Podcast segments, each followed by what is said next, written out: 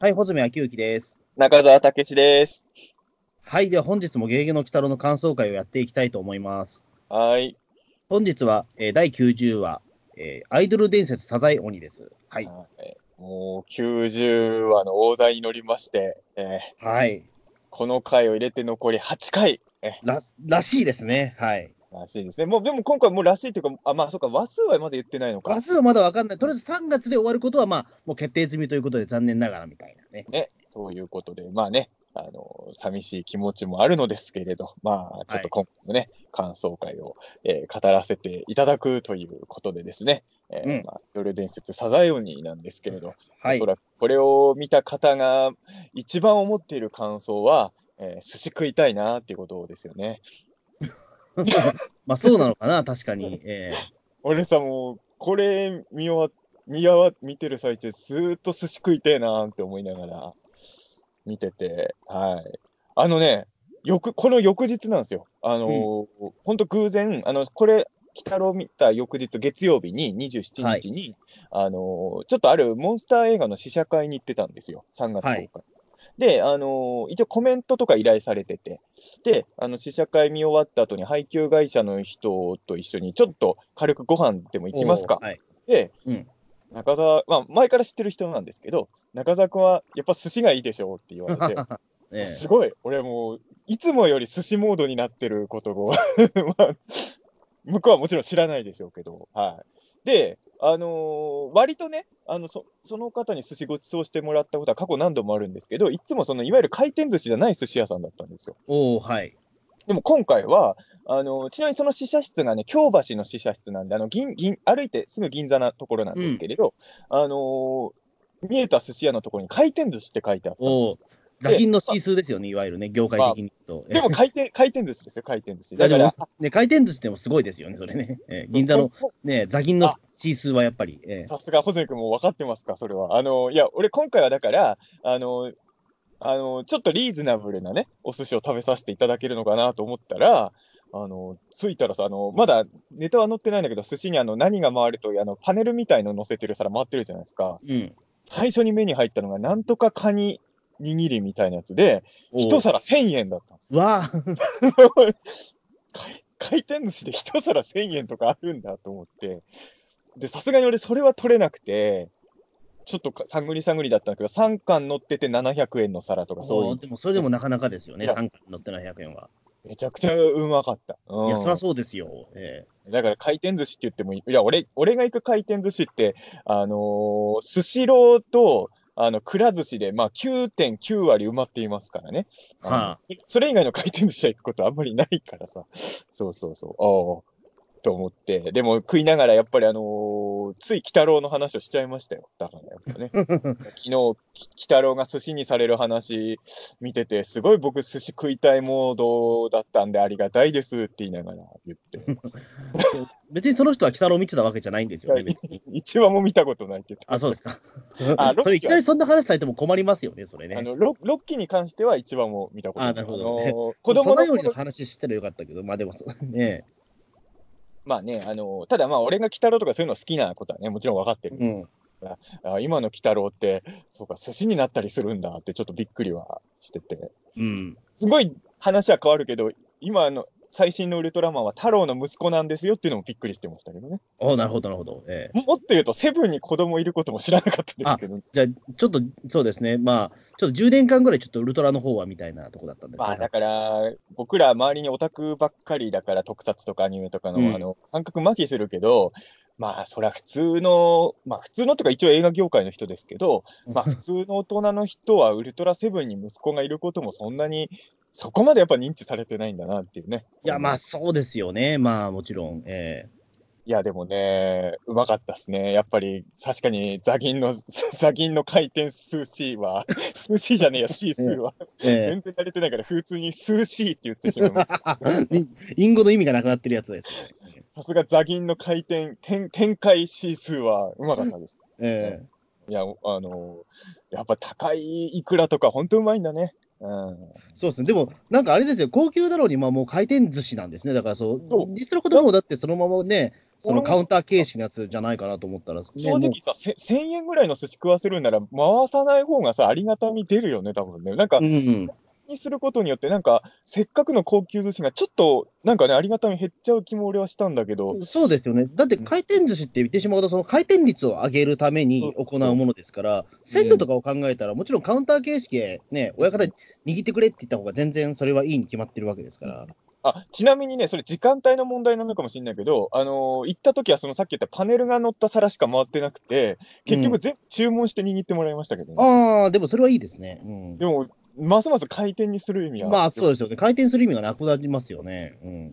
ましたけどね。まあ今、今だからそういう時代なのかな。だからもうカウンター、まあカウンターの寿司自体がもう相当珍しくなってるのはもう確かなんですけど、うん。ねあの、俺はあんまり気にしてないんだけどさ、あのーさ最近スシローでもくら寿司でも機械で注文できるじゃないですか。うん。あれがやっぱりいいっていう人が多いみたいで、あのーなんかね、お店の人に何、何々くださいっていうのがなんか恥ずかしいっていうか、ちょっとやりにくいって人が結構一定数いるみたいですね。みたいですよね。だからなんか結構試行錯誤があったのは知ってるんですよ。なんかその、の、え、カウンター、なんかその、パネルがあるんだけども、なんかその、え、えっと、なんか、トロくださいみたいな風に言うと、そのなんか声出さなきゃいけないシステムだったりとか、ああとはなんかその紙に書いてくださいみたいなああ、あったね、あったね。ありましたよね。えそれはえああいった試行錯誤があっても今、ね、iPad みたいなものを使ってみたいな。紙に書いてくださいは今でもやってるとこ確かあったような、この間どっか行った時に、えっ、と、磯ま、んなんだっけ？磯丸ななんと、なんとか丸。銚子丸？銚子丸は紙に書いたよ。あ、そうですか。うん。あの、まあ、もちろん店によって違うのかもしれないけど、あの、数ヶ月前に行った銚子丸は紙に書いて、うん。ねちなみにその銚子丸は妹におごってもらいましたけどね。あ、いいですね。ちょっとだからあれですよね。なまあ、やっぱりちょっとファーストフード化がやっぱり今、寿司ってね、ななってるんでしょうね。まあ、ええ江戸時代はファーストフードだって話もあるから、まあ、元に戻ったといえば元に戻ったのかもしれないけども、非常に手軽な食べ物になりましたよね、寿司ってね。いや、俺ね、この、あ、そう、手軽な食べ物っていうことで言うと、そう、さいまあ、その、もちろん、そういうさ、この間俺が行った銀座の寿司屋とかも話別なんですけど、あの、ファミレス行くぐらいなら、お腹いっぱいになることを考えたら、回転寿司屋の方がむしろ安いんですよね。そうなんですよ、だから寿司の方が安く済むっていうケースが昔だったら考えられないじゃないですか。うん。でもなんか、一皿100円になっても寿司ってなんかやっぱいいものっていうイメージが、イメージの良さはやっぱ未だになんかトップクラスにある。ちょっと変わった。ハンバーガーなんか安くしたことで、正直多分価値としては落ちちゃったじゃないですか。うん、まあね、うん。それでいくと寿司は一皿100円、こんなに普及してるのに、まだなんか寿司といえばいいものっていうイメージがね、強いですから。だうんそういうことで言うと、まあ、かなりだからあれですよ、今、まあ、寿司屋をや、ね、その寿司屋を経営してるおみ、ね、まあ、お店とか経営者って今、まあ、ね、まあ、鬼に金棒みたいなとこですよね。安いのに、まあ、そのなんか高級志向もなんかまあ目指せるみたいなね。何でもできるじゃないですか、今、そうしたら最。近回転寿司行くともういろんなの乗ってるじゃないですか、もうね、あの寿司ネタもね。そうそう。あの、ピータンはま寿司とかタピオカ出したりとかね。うんしてまあ、それは寿司じゃないけどね。まあ、寿司じゃねえけど、でもそれぐらいのこともしていいっていうね。いや、うんもういくらの代わりにタピオカ軍艦でいいと思いますよ。どうせ寿司屋でやるんだからね。この前、この前のガキの使いでやってましたよ、それ。あ、本当？やってたんだ。あ、それ、あの見てそうそう、あのね、ままっちゃんがあのなんかタピオカの実験で、えた。えなんかえー、いくらと一緒にタピオカ食ってうまいっつってましたけど、まあ、全然、うん、俺、それ本当に知らなかったんで、じゃあ僕の発想は松本さんと一緒ですね。どうなんでしょうか。すごい嬉しいです。前はほら、あの、ね、新しい地図の映画の感想を言ったときは、水道橋博士さんと99%同じ感想を出した男ですからね。今度はね松本さんと同じ発想を知らないうちにしてしまったという、ちょっと嬉しい話なんですけど。ええいや、あのさ、はい、あのね、あの、水木漫画ってさ、あの、美味しい、食べ物が美味しそうに見えることが多いって僕らよく言うじゃないですか。まあ、言います、言います。えでもね、実は意外と、あの、こんなに好きな人多いのに、水木漫画って寿司はそんなに印象的に出てきてない気がするんですよ。えおから寿司ぐらいですよね。そうそうそう、本当にあの、水木しげる伝のおから寿司ぐらいで、あのーだから前、穂積君が言ってたのが誰が言ってたか忘れちゃったけど、多分水木先生はもう、魚が当たり前のところじゃないですか、あ魚そうそう、ピータン通信で、まあ、この回の、ね、うん鬼太郎感想会のどっかで言ってるはずですどっかで言ってるよね。どっかで言ってると思います。ええ要は、あんまり、その水木先生からすると、ビフテキとか、ああいうものの方がすごいごちそう感があって、うん、多分寿司とか刺身とかって、当たり前すぎて、あんまありがたみ水木先生感じてなかったのかなっていうふうに思うんですよね、いろんな漫画とか読んでて。そうそう。だから確かあれじゃなかったっけ、水木漫画でカニがごちそうになることないよね？みたいな話あをしてそうだそうだ、言ってたね。そうそうそう。うん。あのーそれは多分、もともとカニが取れる、ね、鳥取県の出身だからみたいな。ううんん。あの、ゲゲゲキでね、境港のカニ汁とか来るんだけど、あの、よく考えたら水木漫画では印象的に出てきたことないなっていうね。うん。だから寿司もそうなんですよ。だから水木先生なんてあんなにごちそうね、あのーいわゆる世間的に高級だと言われてる食べ物とかは大体漫画にめっちゃ出してるイメージなんだけど、そういえば寿司ってあんま出さないなっていうことをね、ちょっと今日の話見ながら、今日の話とか今週の話を見ながらちょっええと思ったりもして。そうですね。あの、うまそうだったのよ。鬼太郎の握りが全体的に。うん、まあね、すごい色、まあ中田さんがいわゆるこの、まあ、ピータン通信でも何度も言ってる、ちょっとグロテスクなその寿司ネタの色だったので、これをね、青とかね、黄あれでしょ？あの、胴体の軍艦でしょ？そう、胴体の軍艦とか、えー、ちゃんちゃんこのなんか、胴体のか軍艦はまだ、胴体の軍艦とかちゃんちゃんこの握りはちょっとキャラ弁っぽさがあるんだけどさ、あの、手足の細巻きっていうのはもう狂気ですよ。あれはね、ちょっとね、びっくりしましたね。そこまでやっちゃうんだっていうか、もう、あの、手足の細巻きは、ちょっと可愛げがない、ないというか、そら、ね、あの、ただ単にそれ、人肉食ってると変わんないですからね。肌色だしさ、もう普通にハンニバルの世界だよね、あれね。そうそうそうちょっと怖っと思いましたけど。あれは本当にね、狂ってますよね。で、あとなんか、え、俺聞き間違いだったらあれなんですけど、肝の塩焼きっつってましたよね、ネズミ男肝はね、炙ってた。あ、炙ってたのか、そうかそうか。だからあの、ネズミ男がバーナーでバーってやってて、あれは鬼太郎の肝をバーナーで焼いてるんです。すごいですよね。それはもう、えーあの僕の得意としてるジャンルの方ですよ、それ。まあ、そうだね。えいや、日曜の朝からね、もうカニバリズム全開のね、俺ね、実はこの話ね、あのーなんで夢落ちにしたんだろうって正直ちょっと思ったんですけれど、まあ、そその話はちょっと、はい。この後がっつりすると思うんですけど、もしかしたら、これ多分その夢っていうことにしないと、その鬼太郎をこう、もうは包丁で切って、その寿司にして食ってるっていう描写がリアルだと、ちょっとまずいっていうことになって夢ってことにしたのかなともちょっと思ったんですよ、正直。まあ、何かしらの配慮はあったと思うんですよ。あえてこれを夢落ちにしたっていうのは。だって夢落ちにする必要がそもそもこれあるのかって言われたら、うんまあ、ない、ないと思うし、そう、うんあのさ、あの、放送前日か前々日ぐらいに公式のツイッターか長富さんのツイッターで、あのーまあ、えっ、と、要は、鬼太郎が、あとの、ぼ僕たちのお送りする鬼太郎は残りわずかですみたいなこと言いながら、このタイミングでお届けする最新回が、えーよりによってこの回でみたいな、なんかそういうこと言われてて、で、なんかその、ロッキー鬼太郎の中でももしかしたら最大の衝撃回かもみたいな、なんかツイッターで言ってるのを見てて、で、僕も、あ、ロッキー鬼太郎ってそもそも問題回が多いじゃないですか。衝撃回じゃなくて問題作って言い方してまあそうですすね。うん。衝撃とはまた違うね。うんね。結構物議を醸すような、えーただ、あの、僕ね、この回見た印象で言うと、あの、問題作っていうのを意識して見たからっていうのもあるのかもしれないんだけど、あの、そう、やっぱね、まあ、これをプリキュアとかでやってたら、最大の問題作って確かに僕も思っちゃうんだけど、うん。やっぱね、ロッキー鬼太郎ってもう、とんがり、とんがってるアニメだから、その、うん。ロッキー鬼太郎の中では特別問題作とも正直思わなかったんですよ。正直僕もそうなんですよ。あの、あ、だよね。で、そうそう、ちょっとい実は言うと、やこれをドラえもんでやってたら、あの、あのみんなに電話するよ。今日のドラえもんやばかったぞドラえもんでもプリキュアでもね、コナンでもそうだと思いますけど、えーサザエさんでもそうだし、サザエさんが一番この話やりやすいはずだけどね、名前的にはね。いや、やりづらいでしょ、どうやっても無理でしょ。夢落ちでも無理だよ、ね。夢落ちならサザエさんでもこの話やろうと思えばやれるじゃん。三谷幸喜さんがだって同じようなことして干されたじゃないですか、あ確か筋肉筋肉増強剤のやつ。そうそう、えーいや、でもね、そうなのよ。では、これ、他のアニメとか特撮だったら、とんでもない回だと思ったと思うんだけど、やっぱ、鬼太郎が基本的にとんでもない作品だから、あのー多分鬼太郎を毎週見てる人間は、ちょっと感覚が麻痺してるんだよね。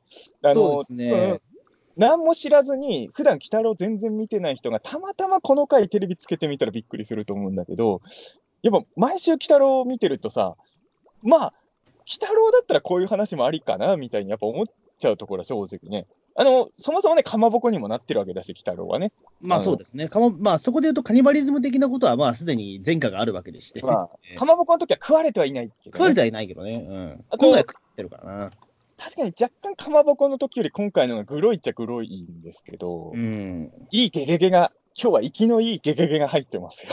うん あの時の、あの時の音楽たま、あれ、いい、あの、今回音楽の使い方すごい良くてさあ、の BGM はちょっとレアですよね。今まで流れたのかな、ああれ？使ってる使ってる。あれはね、あの、あれでしょ？あの、そのあの回転寿司ゲゲゲが出た時あれはね、それ以外にも使ってるかもしれないけど、俺の記憶にある限りだと、あの、キュービの回で、あの、ネズミ男が総理の前で戦争を止めさせようにした時もこの音楽使ってる。、あそうか、あれか。はいはいはい。やっぱこれもだから毎週見てる人なのが、今週言ってしまえば、まあ割りギャグ回じゃないですか。うん。でもその特に後半のあたりで、その割と今までロッキーの鬼太郎で感動的なシーンとかで使った音楽をめちゃくちゃ多用することで、あの知ってる人ほどここんなシーン、こんなしょうもないシーンであの名曲を使うみたいなね、そういう面白さも結構あって、今回ね、なんか、そういう楽しみ方をしちゃったかな、今まで毎週そうですね。うん、まあ、確かにだから、この回って、なんかあれで、まあ、そのね、プロデューサーさんのツイッターとかだと、本当はその最初のあたりにやろうとみたいなね。あ、なんかそうみたいね。うん。本当はだから一桁台の時に話をやろうとしたけど、何かいろいろ事情があって、まあ、このタイミングでみたいな。うん。確かにね、9回近くなこれがってみたいな。これが7話、8話とかだったら、もっとびっくりしてた気はする、正直。あのそうですね。僕らはこの89本の間で、ちょっと鬼太郎のやばい話の免疫がもうつきすぎちゃってる感がうね、ん。あのですね。ありますよね、正直。まあ、どこまでその脚本ができてたかわからないんですけども、確かに7、8話ぐらいでこれをやったとしたら、確かに夢落ちにしなきゃいけないのかなっていうのはあると思うんですよね。そうなのね。だから今の鬼太郎だと、そのカニバリズム的なことが引っかかっちゃってる可能性を除外すれば、このくらいの話は現実でも、鬼太郎の世界ならあってもおかしくないかなっていう気がね。うん。ただ、まあ、問題があるとすれば、その、えっ、と、一回その G 鬼太郎っていうね、そのドーム公演もするぐらいのアイドルになっちゃったから、そのみんなの記憶を消さなきゃいけないっていう、どうしても都合が出てきちゃうわけじゃないですか。それは大丈夫でしょう。いや、でも7、8話だったら、多分ちょっとそこあをみんな気にしちゃうと思うんですよ。あ、確かに7、8話だと早すぎてね。早すぎる。今だったら別にそれ、ね、うんあの本当にね、鬼太郎が今回だったら別に夢落ちにしないで、もう引退しますって言って、マイクバーンって叩きつけて、そのまま逃げてったらそれで別にいいと思うんですよ。えだから、90話だったら、夢落ちじゃなくても、まあ、ー成立しますよね、これ。するような気はしたんですよ。だ,、うん、だから、あのこ多分この話はさ、そこが難しいところで、あのぼ僕は正直、なんで夢落ちにしたのかなとも思ったんだけど、ただ、あのアニメではあんまやってなかったけど、確かに、鬼太郎でも少ないけど、水木漫画って夢落ちめっちゃ多いじゃないですか。う んまあそうですね。えーだから、夢落ちって結構水木漫画っぽくはあるんですよね。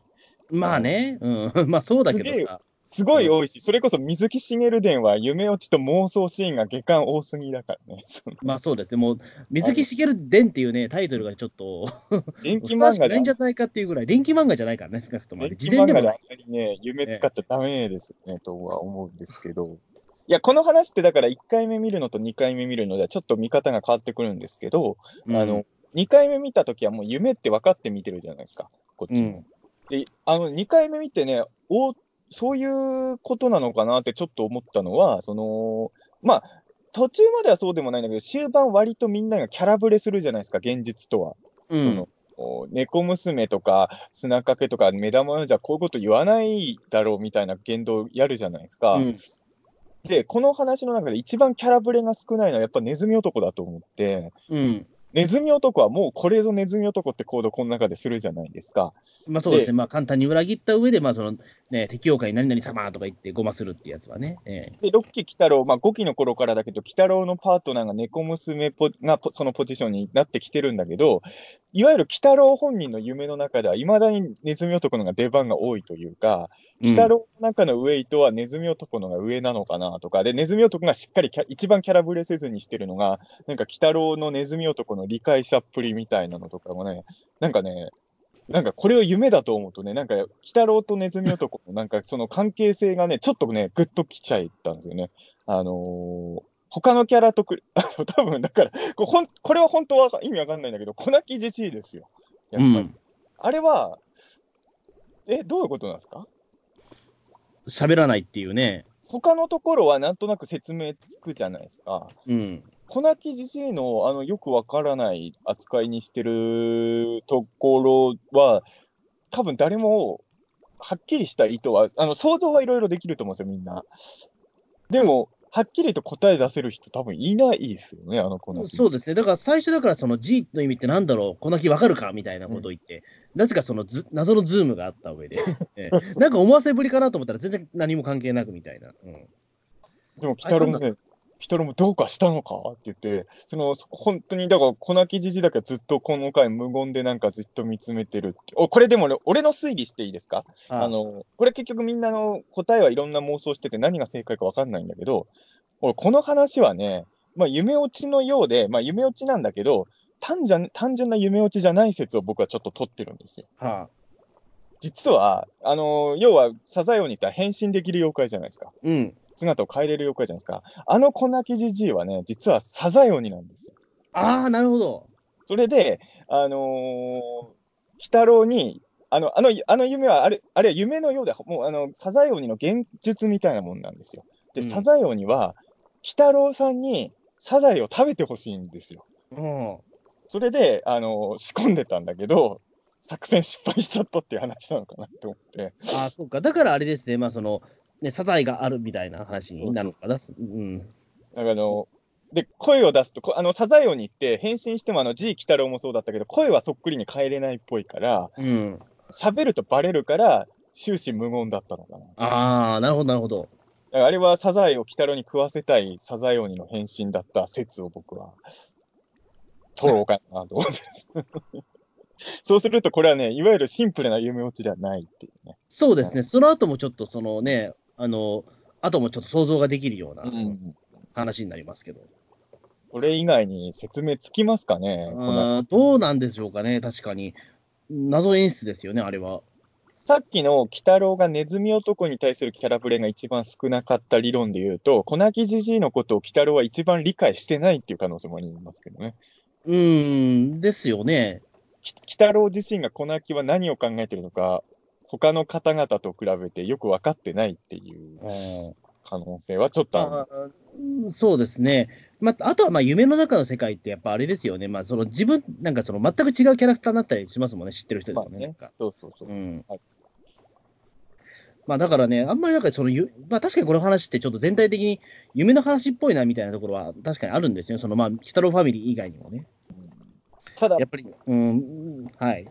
ただ、鬼太郎は、まあ、それはいいいいことか悪いことか分かんないけど、そう考えると、そもそも普段から夢の話っぽい回が多いっていうことのような気も、ちょっとしちゃい。ます。うん。いや、だってまあ今回のその言ってしまうと、えっ、と、まあその人魚がアイドルデビューするくだりとか、なんだっけ、あの、人の人心、ね、なんだっけ、人心あれば魚心ありみたいなやつとうん。か、えなんかその結局、サザエオニの動機も、えだからそのアイドルになって、そのね、あの回転寿司にそのサザエを置きたいぐらいのあれじゃないですか。意味がわからないじゃないですか、言ってることまあも。、でも最初はあれですよ。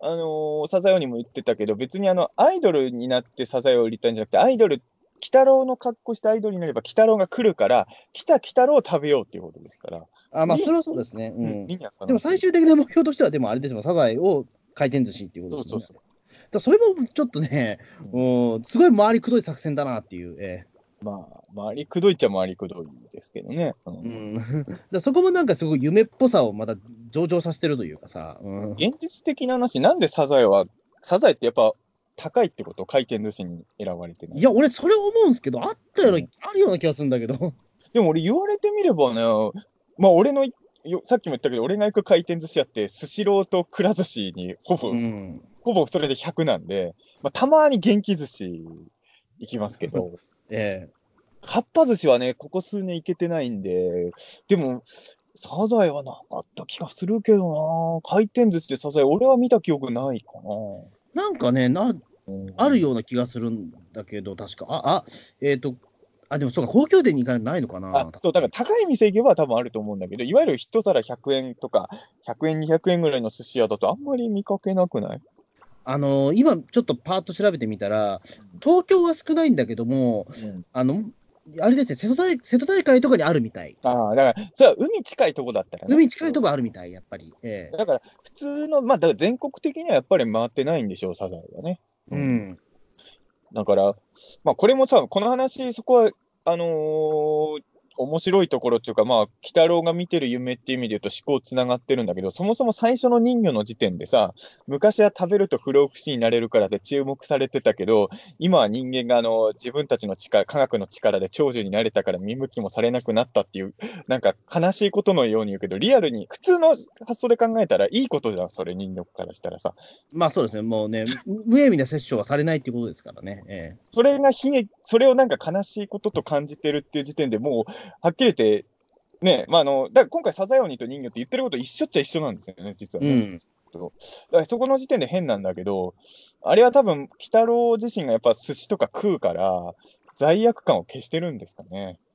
え まあね、まあかもしれないですね。まあでもそれはどうなんうん飯屋とか行くとあるじゃん、その肉とか食うとさ、その牛のなんかディフォルメした絵がさ、今日は来てくれてありがとうみたいな。あまあ、ともくい的なやつありますよね。ええあれさ、あのーあれと同じですよ、この夢は。要はその、やっぱり牛を食いに行った時に、笑顔の牛の漫画の絵があることによって、なんか、その、生き物を食べてるっていうことの、なんていうのかな、なんか、うん、僕、まあ、それが嫌な部分とは思わないけど、そこをちょっと、オブラートに包むっていう作業は現実に行われてるじゃないですか。うん。だから、鬼太郎も多分その、腹当たっちゃったらしいけど、寿司を食いながら、ちょっとそういうことを内心思い描いちゃったのかもしれない、一瞬ね。鬼太郎って多分、あの、割と動物とかともちょっとコミュニケーションも人間より取れるじゃないですか。うん。で、だから多分、ししかもほら、鬼太郎、イカにもなったことあるから、その、僕らよりもやっぱ魚と交流してるわけですよ。まあそうですね。イイカになった時もね、だって結構長い間イカになってましたからね。うんでも、その間はイカになって魚めっちゃ漁してますけどね、鬼太郎は。えだからその時の罪悪感みたいなものをみんな思い出し、なんか寿司食いながら、あの時、半魚人にイカにされてめっちゃ魚取っちゃったなみたいなことを思い出しながら食ってたら、こういう夢を見ちゃったっていうね、可能性も、なきにしもあらず。えまあそうですね。うん。確かにな。でもうん、北寿司はなんか売れそうだけどね、まあ作るの大変だろうけど、うん、まあそうですね。だからまあ、ね、まあ、水木しげる先生のお別れ会の時の、あの、一旦もめん寿司ぐらいですよね。あれまあ、前回もなんか話した気がするけど、あれを。えでも今回のね、あのーいや、本当にあのー胴体の軍艦と、いや、まあ、ちゃんちゃんこ握りとか本当に受けると思うのよ、世間一般にもね。ちゃんちゃんこにぎってでもお別れ会の時なかったっけ？ほら、あれは卵になんか海苔の、た卵につけてっていうのややったから、まあ、多分あれは再現できるんですよ。胴体の軍艦もまあやろうと思えばね。まあ、色つければいいのか。うん 青色の、ね、なんか着色料つければいいのか。あとは下駄の昆布締めですよ。下駄食わなきゃいけないですよね、それ。食べれる下駄を探さないといけないですから、大変ですね。めメンマとか作れんじゃないですか。寿司で、え え寿司でメンマも どうかと思うけど。あれもさ、リアルに考えるともう下駄の大きさですらないしさ、意味わかんないんだけどさ、あのーいいよね。下駄の昆布締めっていう発想がもう面白い。ええうんそうですね、確かに。でもこの回ってさ、かなり、あのーアレンジしてるようで、あの、原作のサザエオニ回のいい、面白かったとか全部やろうっていう意気込みも感じれてさ、その原作だったの、鬼太郎が毛穴から復活するとこも特に説明ないじゃない。でも、うんそういう意味で言うと、この回の方がさ、とんでも回に見えるようで、あの、一応り説明してるじゃない、復活するくだり。うん。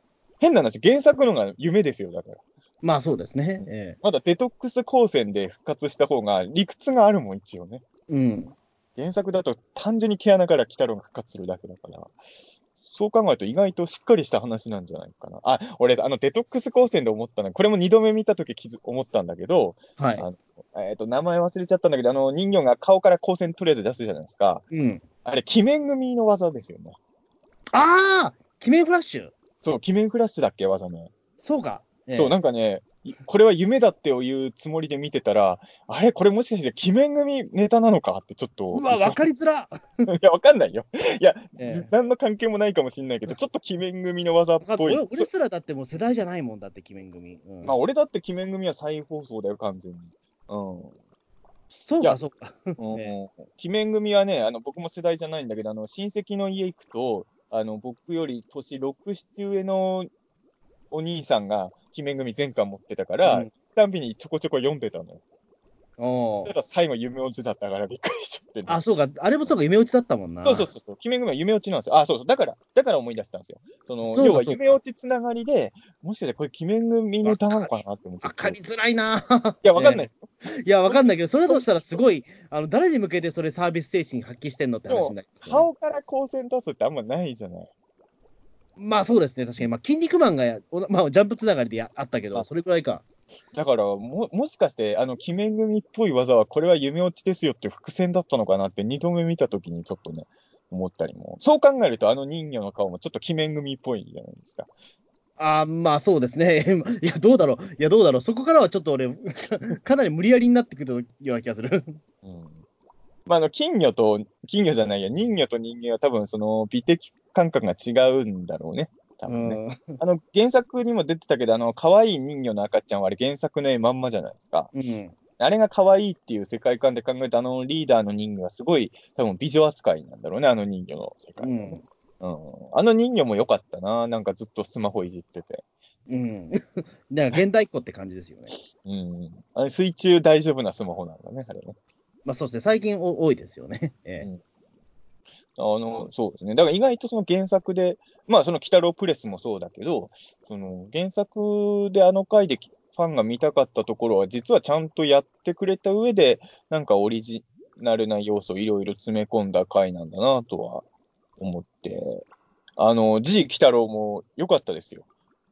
うん。あ G 鬼太郎の声良くないですか？うーん、まあ、そうですね。なん、なん、なんていうのかな。まあ、本当に二石太郎っていう感じの声ですよね。まあ、そうそう、なんか、そといっても墓場の時とは違うんだけど、なんか、うんいなんかいいし、いい少年声だなと思って、うん。そう、なんか、地域太郎のキャラ好きだなと思って、まあ、ここ、あの、最初の歌ってるシーンあたりから、いいなとは、うん、思いましたけどね。うんあの、ちゃんとあの、サザエ鬼の時と声が違ってるのもいいかなと思ってた。うん。うん、あ、鬼太郎に変身すると声変わるんだと思って。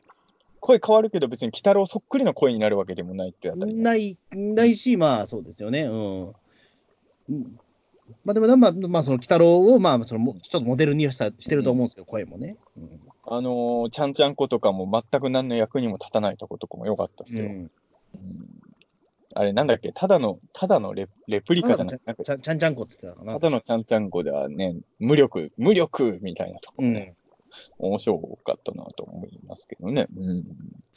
まあ、あとはだから、あのー僕、ピータン通信の中でもよく言ってましたけど、最近言ってないけど、その、割と僕はイスルギ霊推しじゃないですか。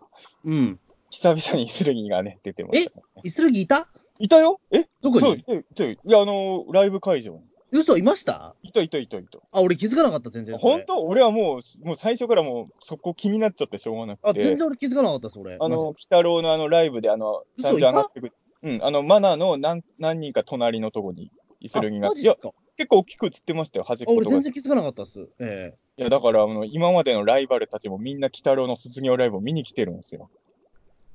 あ、なんか俺、あのシーンは俺、あの、まだかほら、感動ありがとうって言うじゃないですか。うん。それ最終回決まったことによるうち楽屋ネタかなと思ったんいですよ。やいやいやいやいや、まあ、それもあるかもしれないけど、うん。いや、あ、イスルギいたんだ、あれ。いたよいたよ。だから俺はもうそこでもうぐっ、久々のイスルギ登場、これかいと思って。鬼太郎のアイドルライブを見に行ったっていう。ええまたね、イスリンが絶妙な表情なのよ。そのめちゃくちゃ笑顔でもなくて、その、やっぱりマナとは違うわけじゃない、イスルミっていうのは。まあただそうん。笑顔じゃないんだけど、鬼太郎のことを認めてるのもわかるっていう、なかなか絶妙の表情でイスルミが描かれてて、なんかね、久々に、あ、俺の好きなイスルギがい出てると思って、えーでも、イスルギが出たあたりで、この話はちょっと、あれ？これ、夢かなってちょっと思っちゃいましたけどね。ああ。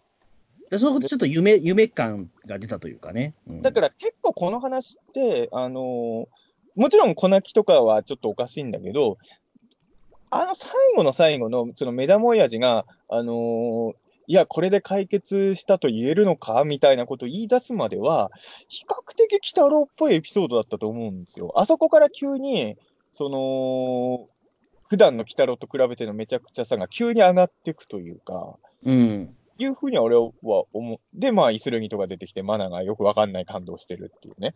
その、だって今まで感動ありがとうって言ったって、まだは鬼太郎がアイドルになったの知ったばっかりですからね、まだね。うん、うん、そういう、うん、なんかその、飛躍的に理不尽な方向に話が進んでいくのは面白かったなとは思いますけど、うん。ねえ、まあ、あの時点でやっぱりまあ気づく人は気づくんでしょうけどね、その、うん、その無理やりその、ね、ステージに上げられるところとかで。うん、まあ、俺はイスルギでへんと、ただね、これも、あの、夢かなと思ったらイスルギまで俺一回も思わなかったのは、その、事前にさ、あの、ロッキー来たろ最大の問題作かもって聞いてたから、なんか、こっからさらにひとひねりすごいオチが来るのかなって、やっぱ身構えちゃったとこはあったんですよ。あの、ね、目玉用事がよくわかんないこと言い出した時点で。ぶっちゃけそうなんですよ。だからそこで言うと、なんか本当に我々の知らない鬼太郎が、はっちゃけて終わりみたいな形で、うん、それが問題作っていうのかなみたいなところ思ったんですよ。なんか最後、だから本当それこそ鬼太郎1曲ぐらい歌って終わるのかなと思ったんですけどね、ねそうそうそうそう。うん。だからあの、最大の問題、だからその、なぜか壇上で鬼太郎が悪魔くんの主題歌を歌い出すとかね。それは大問題作ですね。大問題作。ね あ、あの、壇上で鬼太郎があの、妖怪ウォッチの主題歌を歌えばね、それはもう大事件ですね、もう。ロッキー最大の問題作になります。もしくはもう予告にいなかったけど、氷川きよしが出ちゃうとかね。ああ。それも、それも、なかなか問題作な気が。鬼太郎が歌ってる後ろでご本人登場パターンですね。ええで、来たらがびっくりするっていうね、あれを。それやって最大の問題作だったかもしれない。それだったら絶対問題作だと思うんですよ。ええ。まあでも、そうなんですよね。だから意外と、みんな見た方どう思ったかわかんないけど、あの、あの、面白いか面白くないかで言ったら間違いなくめっちゃ面白い回だったんだけど、最大の問題作かっていうと、ロッキー来たらもっと問題作いっぱいありましたよっていうのが、まあ正直な。うん、まあどうなんですかね。だからそのスタッフとしては、スタッフたちの間では多分夢落ちっていうのは結構その勇気がいったと思うんですよね。あの夢落ちってどうなんだろうね、すごい夢落ち嫌う人いるじゃないですか。あのなんていうかね、本当に最近夢落ちってそんななくないですか、でもやっぱり。ええー、言うほど。僕らが子供の頃に比べたら夢落ちって少なくなってるような気がするというか。昔は夢落ち結構多かったよね。うん。やっぱりだから夢落ちってすべてをまあぶっ壊しちゃう行為っていうね、捉え方もできるじゃないですか。それまでのやっぱり積み上げてきたもの全部それなくしちゃうっていうか。うん。うん、まあね、夢だったって言われちゃったらね。そうそうそうね。例えば中澤さんだってラノベで、これ次の作品夢落ちで行きたいんですけどさ、絶対それ通んないじゃないですか。でもね、キモいマン3巻やるときは2巻夢落ちってことにしたい気持ち。え？ー、いや怒られる、こう言ったら怒られるかもしれないけど、ちょっとそういう気持ちはなくもないんですけど、2巻だったことは忘れてもらって3巻みたいな、ね、思ったりは、作り手は思っちゃったりはね、まあ、まあ、うん、結構だからそこで言うとね、まあ、夢落ちってやっぱりその、やっぱりすぐにもそのパッと切り替えられるみたいなところもあるから。あれですよね、俺は大好きなんだけど、世間的には黒澤明監督の夢もあんま評判良くないじゃないですか。うん、僕はあれが黒澤監督の最高傑作だと思ってるけど、やっぱり、まあ、北の、北の映画でも、たけしずはそんなに人気上位じゃないじゃないですか、多分ね。うん、まあ、そういう、俺でもね、夢落ち会、好きな夢落ちの話で言うとね、あの、うん、それこそ、この今回のサザエ王子の話は、割とまあ、最後の最後除けば、ロッキー・キタロのオーソドックスな話だと、割と僕は思うんですけど、あのウルトラマンダイナの歌方の空夢っていう夢落ちの話があるんですけど、うんうん、これは俺の中では、多分好きな夢落ちエピソードトップ3ぐらいには入れてもいいかなと思ってて、明らかに普段のウルトラマンじゃ許されないことをやるんだけど、でもその普段のウルトラマンで許されないことっていうのは、あのいわゆる特撮的な見せ場になってるんですよ。要は、ウルトラマンの世界観じゃできない特撮なんだけど、夢っていうことだから大サービスでこういう特撮見せますせみたいな。あなるほど、なるほど。あの、夢落ちにする意味がちゃんとあるんですよ、ダイナの。うん今あの要は、最近のウルトラマンならできるかもしれないけど、あの頃のウルトラマンじゃできないような宇宙戦争みたいなことがもうめちゃくちゃあと巨大ロボットとかも出てくるんですよ、その回はね。はいはいはい。それはやっぱ夢落ち回じゃないとできないじゃないですか、そういう話。まあそうです、それ、まあ、やっぱりだからそ、夢落ちっていうところを利用してみたいなところですよね。うん、まあ、あえてその落ちが分かってるからこそ、そこで暴れられるみたいなところあるのかもしれないけど。で、ウルトラマンってやっぱ特撮ファンにとっても楽しいもんだから、その、こういう特撮をやるために夢落ちにしたっていうのは、なんかすごい理にかなってて、あのギャグも面白かったし、あの歌方の空夢は本当に番すごい大好きだったんですけど、そそそれで比べると、例えばロッキー鬼太郎は、はっきり言えば、あの、も陳さんも夢落ちでもおかしくないぐらいやばい話だったから、さすがに。うん。まあ、そそっち方、あと、最大の問題作っていう意味で言うと、それこそズンベラとかのが上かなとか自分は思って。そうですね。うん。単に問題作っていう意味で言うなら、ズンベラとか、あと方向とかのが、まあその問題作の種類が全然違うけどね。まあね、うん。ど、ど、ほ、ほどにか、ゆ印象に残ってる夢落ち話っていうのは、ああ、どうでしょうかね。サンゼリオンとかですか？いや、うんどうだろうな。いや、何かしちょっとパッと出てこないな、でも。いや、多分それとの話たくさん見てはいるんだけど、うんいざなんかその印象に残るものなんかあるかって言われたら、ちょっとピンとこねえかな、確かに。いや、なんかその、夢落ちが最近減った代わりに増えたのは、あのループ落ちが増えたよね。ああ、そうです要はね。あれが、あれね、多分その、夢落ちよりは批判が少ない夢落ちみたいなもんだと俺は正直思うんですよ、あの点。うんだから、言ってしまえば、マドカマギカとかあの辺がやってることも、昔で言う夢落ちと俺、そんな変わんないと思うんだけど、夢落ち、これ夢でしたってなると、やっぱり、ちょっとみんな納得いかない人結構いるじゃないですか。うん。それで言うと、あの、一番僕らがびっくりしたのは、あのやっぱりエヴァンゲリオンのテレビシリーズ最終回が、ああ、はいはい、の、一回の、もう一つの可能性の世界行くときに、アスカがシンジを起こすところから始まるじゃない。うん。あれの間、あそこから数分間の間、当時のリアルタイムで見てた子供たちはみんな、え？夢落ちだったのってすげえ怖かったのよ。うん。あの、夢じゃなかったって後の描かれてる世界も正直よくわかんないんだけど、うんや。っぱり夢じゃなくてよかったって当時中学生の俺はすごい思ったのよ。やっぱり。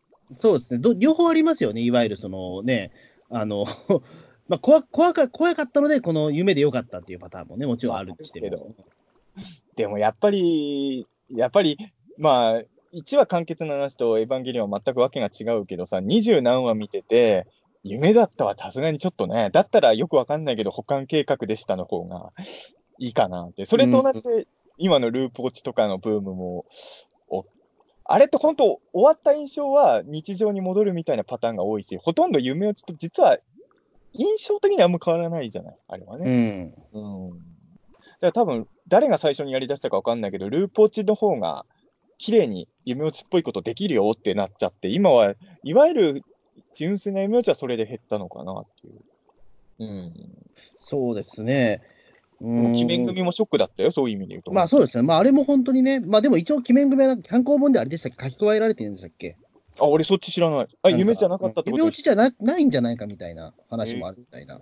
うん。あなんかね、だからその、なんだっけ、夢落ちって言われた後に、その鬼面組の人たちっぽいのが、なんか、そうそうそうそう。いたような、あ、それは当時からありましたよ。あ、そうかそうあかそうか。まあ、あのね当時っていうのは、俺もジャンプ読みじゃなくて、当時のコミックスだけどね。ジャンプの時それなかったのかな？ジャンプの時それなかったって話ですけどね。わかんないけど。うん。いや、でもね、やっぱりあの、ギャグ漫画でさ、やっぱ今まで普通に見てたキャラクターがさ、実在しなかったかもって言われるのは、やっぱ結構さ、きついものがありますよ。あの、いや、クレヨンしんちゃんは実はいなかったとか言われたらすごい嫌じゃない？うんあ、でも、それでいうと、ほら、でも、ゲゲゲの北の3期のの地獄編の最終回って、夢落ちになりかけたじゃないですか、あれ。まあね、そうだね。あの、ゆめこちゃんがその帰ってきた時その周りに何もなかったから、うん私たち、あ私が今まで見たね、鬼太郎さんたちは全て夢だったのみたいなこあとを問いかけて終わるじゃないですか、あれ。あったね。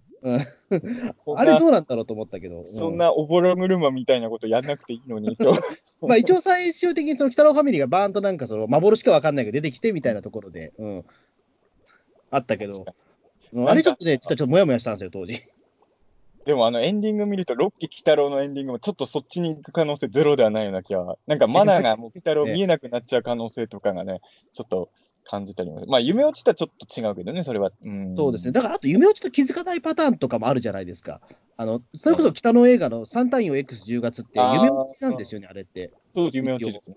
でもあれは、夢落ちって言われなくてもわかんないやつじゃないですか、あれ夢落ちっていうか、妄想落ちですからね。単にあのトイレでしてた妄想だったっていう。でもそれもやっぱりたけしさんの解説付きじゃないと分かんなかったけど、やっあ、ぱり。本当？見たとき分かんなかった、俺、あれ。うん、妄想落ちだっていうの。あーまあでも別にね、そうね、その布団の中で目覚めるとかじゃないから、そう。確かにあのオチよくわかんないっていう人が出てきても、それはおかしくないか、あれは。うん、別にまあ妄想落ちであってもなくても、ね、あの映画は名作であることに変わんないような気がするし。あれね、本当はね、もっとね、全然違うオチの予定だったんですよ、384XG の。あ、そうなんですか。あのーなんだっけ、ガソリンスタンドかどっかで殴られた後に、気を失ってる間に見る夢の予定だったんですよ、当初はね。そそしたら本当に完全に夢落ちでしたね、でも。うん、で、その時はなんかね、その、なんだっけ、いろいろあったんだけど、目が覚めたらまだヤクザがいたみたいな、確かそんな感じのオチだったんですよ、当初のね。それをたけしさんが、あのーロケに行くのめんどくさいってなって、いかにも当時の北の映画っぽいエピソードですけどね。うんだから、だいぶ夢落ちっていうのがわ、あの頃の北の映画ってそうだもんね。あの夏一番静かな海もさ、あのー男の人が死んだって気づかない人結構いるらしいからね。うん、そうですよ。そこちょっとラストを曖昧に、あえてさしてるんだろうけど。うん。いや、あれもでも最初は事故るシーンあったらしいよ。あやっぱそうなんだ。でも、うんたけしさんがめんどくさいからいいやって言って撮らなかった あ、そうか。でも、あそだ僕らがだからそこになんかロマンを感じたとか、全部めんどくさいからっていうような。大事なんですよ。いや、最近たけしさん丁寧じゃない映画の撮り方が。うん。意外と天才がめんどくさいと思って省略したとこがすごいかっこよくなったりするから、これ難しいと思うんですよね。あの、あそこ、丁寧に天才の采配だよな、そこやっぱり。ええ丁寧にやった方が面白くなるとは限らないっていうね、うん。難しいところですけど。やっぱそこはもうなんか神神がかり的なあれでしょうね。やっぱ、うんあの直感なんでしょうけどね確か。にめんどくさいと思っても絶対ね、うんあの取るとこは取るでしょうし、みたいな。ええ確かに素人じゃ真似できないやつですよ、それ。事故るシーンは普通は絶対必要だからね。そうそうそうそう。井の一番に取るべきですもんね、本当はね。うん。こうやってそれで天才のやってることを素人が変な感じで真似て失敗しちゃったのが学生時代に俺が撮った自主映画ですからね。もう典型的なさ、あの北の映画とゴダールをパクるっていう一番やっちゃいけない一番もうね、う黒歴史化したいしたいやつですよね、それもうね。ええ北の映画とゴダールやりたいのに、でもやっぱ怪獣も出したいっていうね混乱が見え隠れした学生時代の自信を、いいですね、もう。俺、昔そんなだったらもう絶対恥ずかしくて言えないですもん、そんな人に。俺だってロフトプラスワンで上映しちゃったから、それもね。それねえ いや、まあでもわ若い頃はそういうことあるんですよ。えまあまあまあ、若かりし頃の思い出という形でね。え今はもう絶対あんなことできないですけど、え そうですね、もうゴダールで影響を受けましたっていうね、作品、ね、映画はもう撮れないですよね、もうね。意外とやっぱね、通ってないようでゴダールとか通っちゃってるから、ねそんな理解してないんだけどね。あのやっぱゴダールって言いたくなりますよね、やっぱりねそうそう。結局言いたくなるっていうやつなんです、あれはね。えでもなんか年取ると、年取るとなんかもうゴダールって言うことが恥ずかしくもなってくるんだけど、それも良くないと俺は最近思ってきてて。えまあね、ええ最近特撮でもさ、あの、わかんだけどさ、その、実相寺明夫って言いたがんない人結構増えてきたじゃない？ああ、そうですね、うん。でもそれも俺逆にダサいと思っちゃって。そうですね、飯島飯島さんが思考だみたいなところとね。うんそういや、まあそれも、まあ、もちろんそれもそうなんだけど、まあ、まあ、やっぱ2つ揃ってだと思うんですけどね。まあ、も。どっちもね、だから、なんかあの極端になるよね。一時期のその実相寺さんとか怪獣使いと少年しか持ち上げない人らがいて、その反発として、単純に怪獣が暴れてるやつが面白かったんだよっていうのがね、そっちだけになっちゃっても気持ち悪いなって、どっちもあるからウルトラ楽しいんだろうっていうね。あうのん。まあそうですね。まあ、ウルトラもなかなかね、今ちょっとね、変わりつつあるというか、やっぱり。うん。この間ツイッターでちょっと面白かったのが、クールポコのパロディでさ、あの、もちろんの画像を使ってさ、おう。ウルトラマン太郎の脚本は、あの、僕にも書けるって言ってるやつがいたんですよ。懐かしいネタだな、それもまた。ええなーにー男は黙って、石堂敏郎、男は黙って石堂敏郎ってやって、めちゃくちゃ面白いと思って、ツイッターのネタで久々にちょっと声出して笑っちゃいましたね、それはね。これ2000年代のね、2チャンネルの特撮イーター知ってる人はより面白いやつですよね、それね。そういうことなのか、男は黙って石堂敏郎っていいワードだなと思ってね。すんごい伝わりづらい。あの、もう、なかなかね、その、これ面白さが伝わる人どれくらいいるのかっていう。そうですね。お前ら二人だけ何受けてんだって思ってる人もいっぱいいそう。えうん、いや、でもまあなんかそういう、でも、鬼太郎も、鬼太郎っていうか水木しげるもそう、水木しげるっていうか、俺全部そうだと思ってて、あの、水木しげるも俺の中では一時期、その、いわゆる風刺短編みたいなやつが一番すごいって言ってた時代があったりとか、えその、藤子不二雄でも SF 短編が最高って言ってた時期が俺はあったんだけど、あもちろんさい、素晴らしいんだけどね、その、まあ、俺に関して言うと、結局、藤子 F 不二雄は一番ドラえもんが面白いし、水木しげるは、うんまあ、なんだかんだ言って、その、ちょっと話数が多いからずるいんだけど、一番を選ぶなら鬼太郎になっちゃうかなって結局なったのは、うん。うん。回り回ってそこに、うん、行き着いたのかなって。でも一時期はやっぱりね、風刺漫画が最高ってやっぱ言ってましたよ、俺も。やっぱう水木ん。うん。らそこはね、まあみんなまあ年とか、やっぱりそれはね、年齢によって、そのやっぱり好きなものって変わるというかね、うんやっぱりなんだかんだ言ってこれだなみたいなものはね、うん、あるとは思うんですけどね。結局キャラクターが、なんかまあ俺はね、あの、自分がこのキャラクターと世界観ずっと浸っていたいなと思えるものが、まあ好きだったんで、まあそうなると鬼太郎と、まあ結局俺の中で鬼太郎とかのんのんばーと俺はちょっと繋がってるんですよ、世界観がね。うん、同じ世界の。そう考えるとね、あの、大好きなんだけど、悪魔くんはちょっと別世界の話のような気がするのよね、世界観的に。あそれはちょっとわかりますね。悪魔くんはやっぱりその、鬼太郎とか、まあ、介入してこない世界で、ある前提があるじゃないですか、やっぱり。え一応共演する漫画はあるけど、えうん、のんのんばーと鬼太郎とカッパの三平とかは同じ世界観で起きてるような気なんだけど、悪魔くんはちょっとね、違う世界の話かなっていう。うん、ね、そういうううんそうですね。あのまあ、やっぱ悪魔くんの世界は、やっぱ悪魔くんが一人いてくれればそれでいいというかね、うん鬼太郎が入ってくると、ちょっと話的におかしくなっちゃうからね、やっぱり。うん。ね。まあ、見たいけどね、あの、鬼太郎対悪魔くんのアニメ版もね、いつかは。うんうん本当に俺結構あのデジモン発表されるのは期待してたからな。次、うん悪魔くんは。結構あり得る。だって、えっ、と、ちょうど昨日からだっけ、コンビニ本で悪魔くん出たでしょ？うん。なんかこの間のゲゲゲキもそうなんだけど、ちょっと謎の悪魔くん推しが水面下で今動いてるのはさ、まあ、鬼太郎の後はデジモンなんだろうけど、なんか悪魔くんでなんかやろうって水面下で動いてんじゃないかって妄想は、結局、ほら、妖怪ウォッチの映画に鬼太郎出た、その直後に鬼太郎復活したわけじゃないですか。うん。なんか、あるんじゃないですか。あの、妖怪ウォッチの新しいやつに悪魔くん出てくるんじゃないいや、そういう、そっちか。ねだってあれ学園もんじゃない今の妖怪ウいや。学園もんだけど、悪魔くん悪魔くん出しやすいじゃないですか。いや、出しやすいけど、そ どうなんだろう。うん。今だって、ヒンタとかいるんですよ、今の妖怪ウォッチ学園に。ななんですか？今の妖怪ウォッチの学園にヒンタとか情報屋がいるんですよ、多分いや、いないいないです。ええあの、マタロウルのマタロウにパロディキャラはいるんですよ。そううん、それはいるんだけど、あとは、その、なんか学園ヒーローものになってるんで、変身しなきゃいけないんで、悪魔くん登場したとしても、メダルにされて変身されることになるんですよ、あれ。ええいや、でもそれはほら、妖怪ウォッチの時の鬼太郎みたいに、そんながっつり絡むんじゃなくて、アドバイス役ぐらいでいいじゃん。まあまあ、それだったらできると思いますけど、うん。まあでもやっぱりね、鬼太郎ほどやっぱりそのビジュアルに、えっ、とうん。まあ、そんな知名度があるわけじゃやっぱないから、まもう悪魔くん残念ながら、うん、どこまでそれ引っ張れるかですよね。結局、悪魔くんはさ、まあ、鬼太郎に次ぐ水木しげる漫画のメジャーキャラではあるんだろうけど、結局、アニメ1回、実写1回だもんね。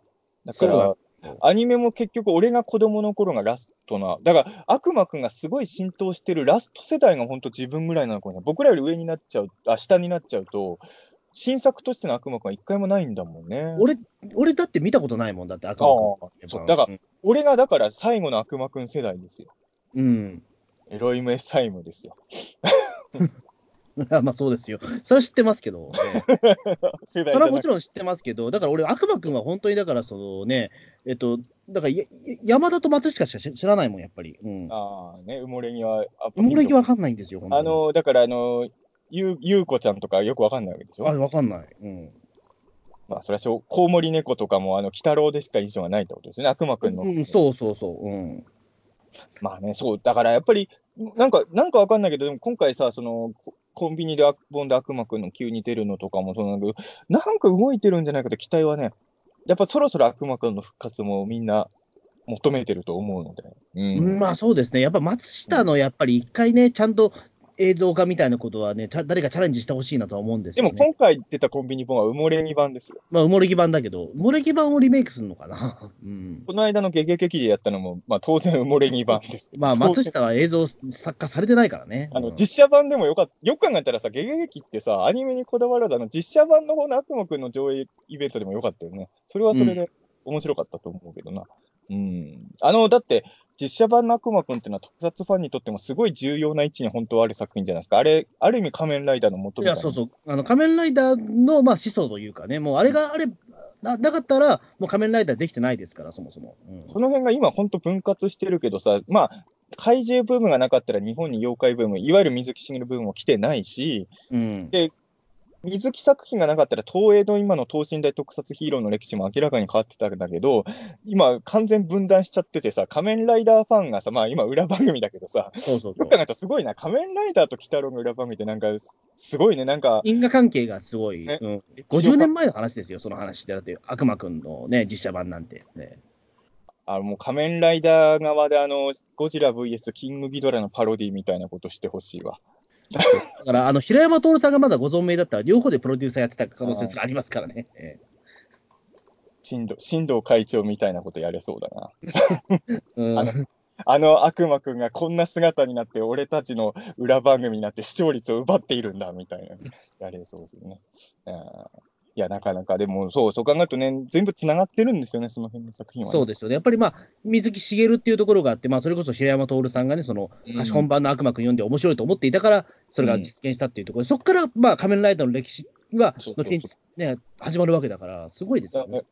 そう、アニメ版以上に実写版の悪魔くんっていうのは、もうあんまりね、スポットライト当たらないわけじゃないですか、今ね。だから、その辺ももうちょっとね、なんか、スポまあ、もちろん、カッパの最低のね、妖怪大作戦もそうなんですけど、まあ、うん。うんカッパの三平の実写版はね、そうね、悪魔くん以上にね、なかなかあの注目度が当たる機会が少ない。まあでも、カッパの三平はでもまあ、そうですね、まあ、大河ドラマ的じゃなくて、まあ本当に2時間ぐらいのものできるものもね、うん頑張ればできるから、うん。一回ね、アニメがやってるからね、三平はね。そうそうそうそう、うん。なんかね、だからそういうのでできそうな気はするけど、なんか、うんあの、夏休みのなんかそう、夏、なんか実写版とかできそうですけど、なんか、えいやちょっとね、まあ、これを機会に、鬼太郎以外の水木ものもね、どんどんスポットライトが当たってくれればとね、思いますね。そうですええはい。はい。この辺でお便りいきますかお便りね。行きましょうか。はいはい。えええーっと、少々お待ちください。すみません。あ、ははいい、ありました。えー、では、お便り読んでいきたいと思います。えーウルトラゼロさんからです。鬼太郎ステーキならぬ回転寿司が食べたくなる90話を視聴。無言で訴えてくる粉木じじいや、G 鬼太郎を見に来たイスルギなどひたすらカオス。サザエ鬼や人魚の活躍も最高だった。あのイスルギは最終決戦の重大な伏線へとなるだろう。えー長谷川圭一さん曰く、えーサザエ王にはワンクール目に持ってくる予定。しかし序盤だったら人魚の露出が下げられたり、マネやイスルギが観客席にいることはなかったので、結果的にこのタイミングで正解でしょう。放送で選ばれなかった妖怪はごちゃまんといる。サザエ王にはチンさんを選ばれたと思えば、えー感慨深いと。ああ、長谷川さんが言われてたのが、サザエ王にはワンクール目に持ってくる予定だったっていうのは。うん、めたいですね。うん。公式の鬼太郎アカウントでも言ってたかな？ちょっとその、なんか言ってたような言ってないよ。ちょっとごめんなさい。うんどっちかで俺も見たんだろうね。うんうんでもまあ、そういう話があったんでしょ？う。だからそのサザエワンクール目に持ってくる予定ではまあ間違いなかった。それはまあネットでね、あの公式のどっかでは出てた。俺なんか鬼太郎の公式アカウントが言ってたのかと思ったんだけど、長谷川さんも言われてたのか。うん。まあ、ねそうなんですよ。ほら、ウルトラゼロさんもやっぱりイスルギにすごい反応してるじゃないですか。あ、俺全然気づかなかったわ。めっちゃ目立つとこにいたよ、イスルギ。俺イスルギ愛がないんだな、多分俺。イスえルギを愛してあげて、もうちえょっと。うん、やっぱ俺、イスルギ全然ね、うん、かんそうですね、やっぱ愛がないんだな、俺、やっぱり。イスルギはいいやつやで。うんただ、あの、あのイスルギは最終決戦の重大な伏線となるのだろうそうか？伏線にねこれをしていいのかなっていう気はちょっとしますけど、まあでも、あの、視聴者からしたら、イスルギを忘れないでねって意味も込めて出してたとは思うんで、多分、そういう意味では伏線なのかもしれない。作り手目線からしたら、あの、最終決戦前に一回イスルギの姿を一応見せておくっていう、ね。だから多分最終、本当に最終回か最終回の一番前ぐらいにイスルギが出てくる可能性はあって、その時はイスルギ愛いないホズミかわかんないけど、俺はピータンとして多分テンション上げてますよ。そうですね。待ってたよ、イスルギってな、っていう感じがありますからね。まあそうです。あと、だから7話ですからね。うん。7話ですよ。うん、でこの後7話かけてね、あの必ずイスルギがワンカットだけ出るみたいな演出だったら面白いんだけど。7話ってエヴァンゲリオンだったらジェットアローンぐらいですよ、まだ。そ それとちょっとありそうな気しちゃうけど、ないんですから、あんまり。え どうなんですかね。いや、なんかえ7話でやある、りそうなんだけど7さ。話でやれることは限られてるってことですよ。うん、うん、まあね。仮面ライダー龍騎だったらまだライダー1人しか死んでないぐらいじゃないですか、7話って多分。まだシザース、が5話シザースがやられたのが、多分6話だね。あ、そうか。そんな早かシったっけ？ザースが死んで、もう1話やれるよ、7話使えあ、そうか、そうか。ええうんいやだから意外とね、30分番組の7話でどのくらいやれるかっていうね、えー難しいところではありますけれどね。はいええ次のお便りお願いします。えー、タクジ21ネオさんからです。先週、今週と触れなければいけないところが満載。しかも話のベクトルが全然違うので、ツイッターでの感想は無理。共通して言えるのは原作のアレンジの見事さだが、今回は最後に悪夢に落としつつ、一級の B 級ホラーに仕上仕上げたのは突筆ものであると。次回まさかのアンコールワット。どんなアレンジが楽しみですと。はい。そうですね。ツイッターでの感想は無理。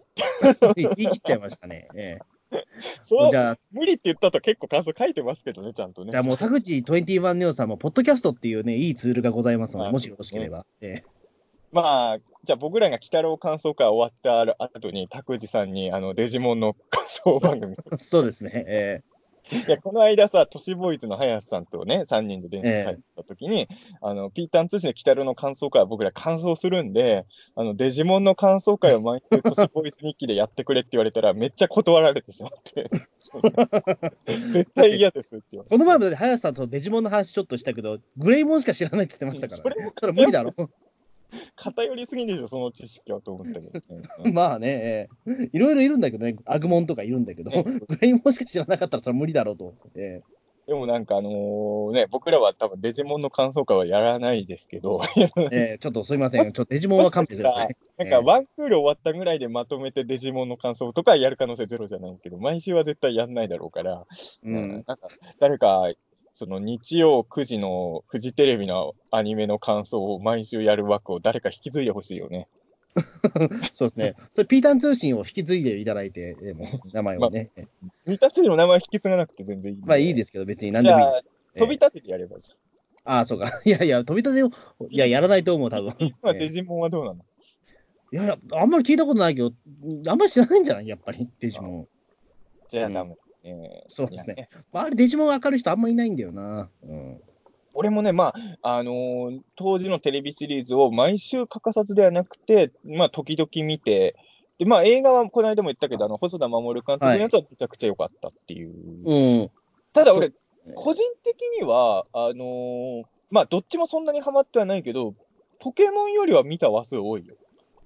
ああ、まあ、そう、まあでもそうですよね。まあ、結構そこ好み分かれるところではあるんですけど、まあ確かに、あの、デジモン好きな人はずっとデジモン好きですよね、でも。うん。あそうなんだ。いや、メイクとしてそこは俺はまあ詳しくわかんないけど、やっぱりうん。自分が見た話数で言うとデジモンのが見た回数多いなと思っうて。ーん、なんだろうな。まあ、ポケモンって、まあ、これもちょっと正しい、うんなんだそう、言い方じゃないんですけど、まあ、すごいやっぱ王道の話が多いので、デジモンはちょっとひねくれてる感じの話が多かったかな、やっぱり。うん。そこはちょっと差別化したとは思うんですよね、やっぱり。うん。俺覚えてるのはさ、おもちゃだけの展開なのかもしれないけど、ポケモン、デジモンがあった頃にさ、パチモンっていうのが売っててさ、偽物じゃなかったっけ？あれ？パチモンじゃなかったっけ？偽物だっけ？いや、なんか俺そ、いだや、たくさんあったんですよ、当時。ええ駄菓子屋に売っててさ、あの駄菓子屋っていうかスーパーのお菓子売り場にあって、俺あの、デジモンとかポケモンよりもパチモンを買ってたの。どんなの、どんなのがありました、それ？なんかもうあんま覚えてない、なんかドロドロのやつとか。わかんない。ドロドロのやつって、そそもうポポケモンとかのパクリじゃないですよ、多分それ。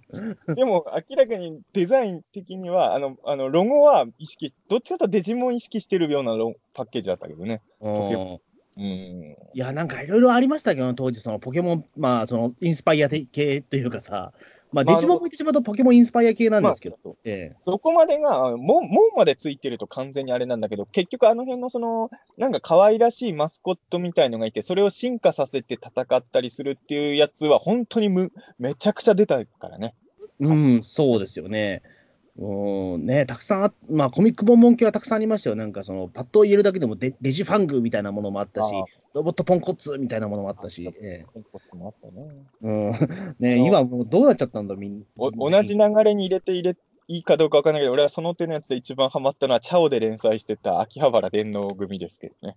ああ、でもまあ、まあ、でもあれもそうですよね。まあ、ポケモンに影響されてましたね。うんあの、パタピーを進化させるやつだからね。そうそうそうそう。うんあれはめっちゃ見てましたけどね。はい。うん、やっぱだからね、ああの文化における、まあ、やっぱりそのデジモンって、まあ、インスパイア系ではもうすでにないんだけども、やっぱその中で言うと、やっぱり頭一つ抜けたというか、やっぱりいまだにね、その続編が作られるっていうのは、やっぱすごいことだなと思います。あの、金田一少年の後にミステリー漫画がいろんな雑誌で載ったけど、結局コナン以外は当たらなかったみたいなので、とデジモンはね、まあ、どっちが金田一なのかってこの辺難しいんだけど、ええ。まあ、金田一、コナン、ポケモン、デジモンみたいな感じありますよね。他のやつはやっぱりそこまでいけなかった。操りウコンとかね、ねあんまり人できなかったじゃないですか。そうですね。唯一ちょっとだけ食らいついてるのがメダロットぐらいかな、みたいな。ああ、メダロットあったね。うん。メダロットはその高校生に入れていいの？デジモンとかの名前で。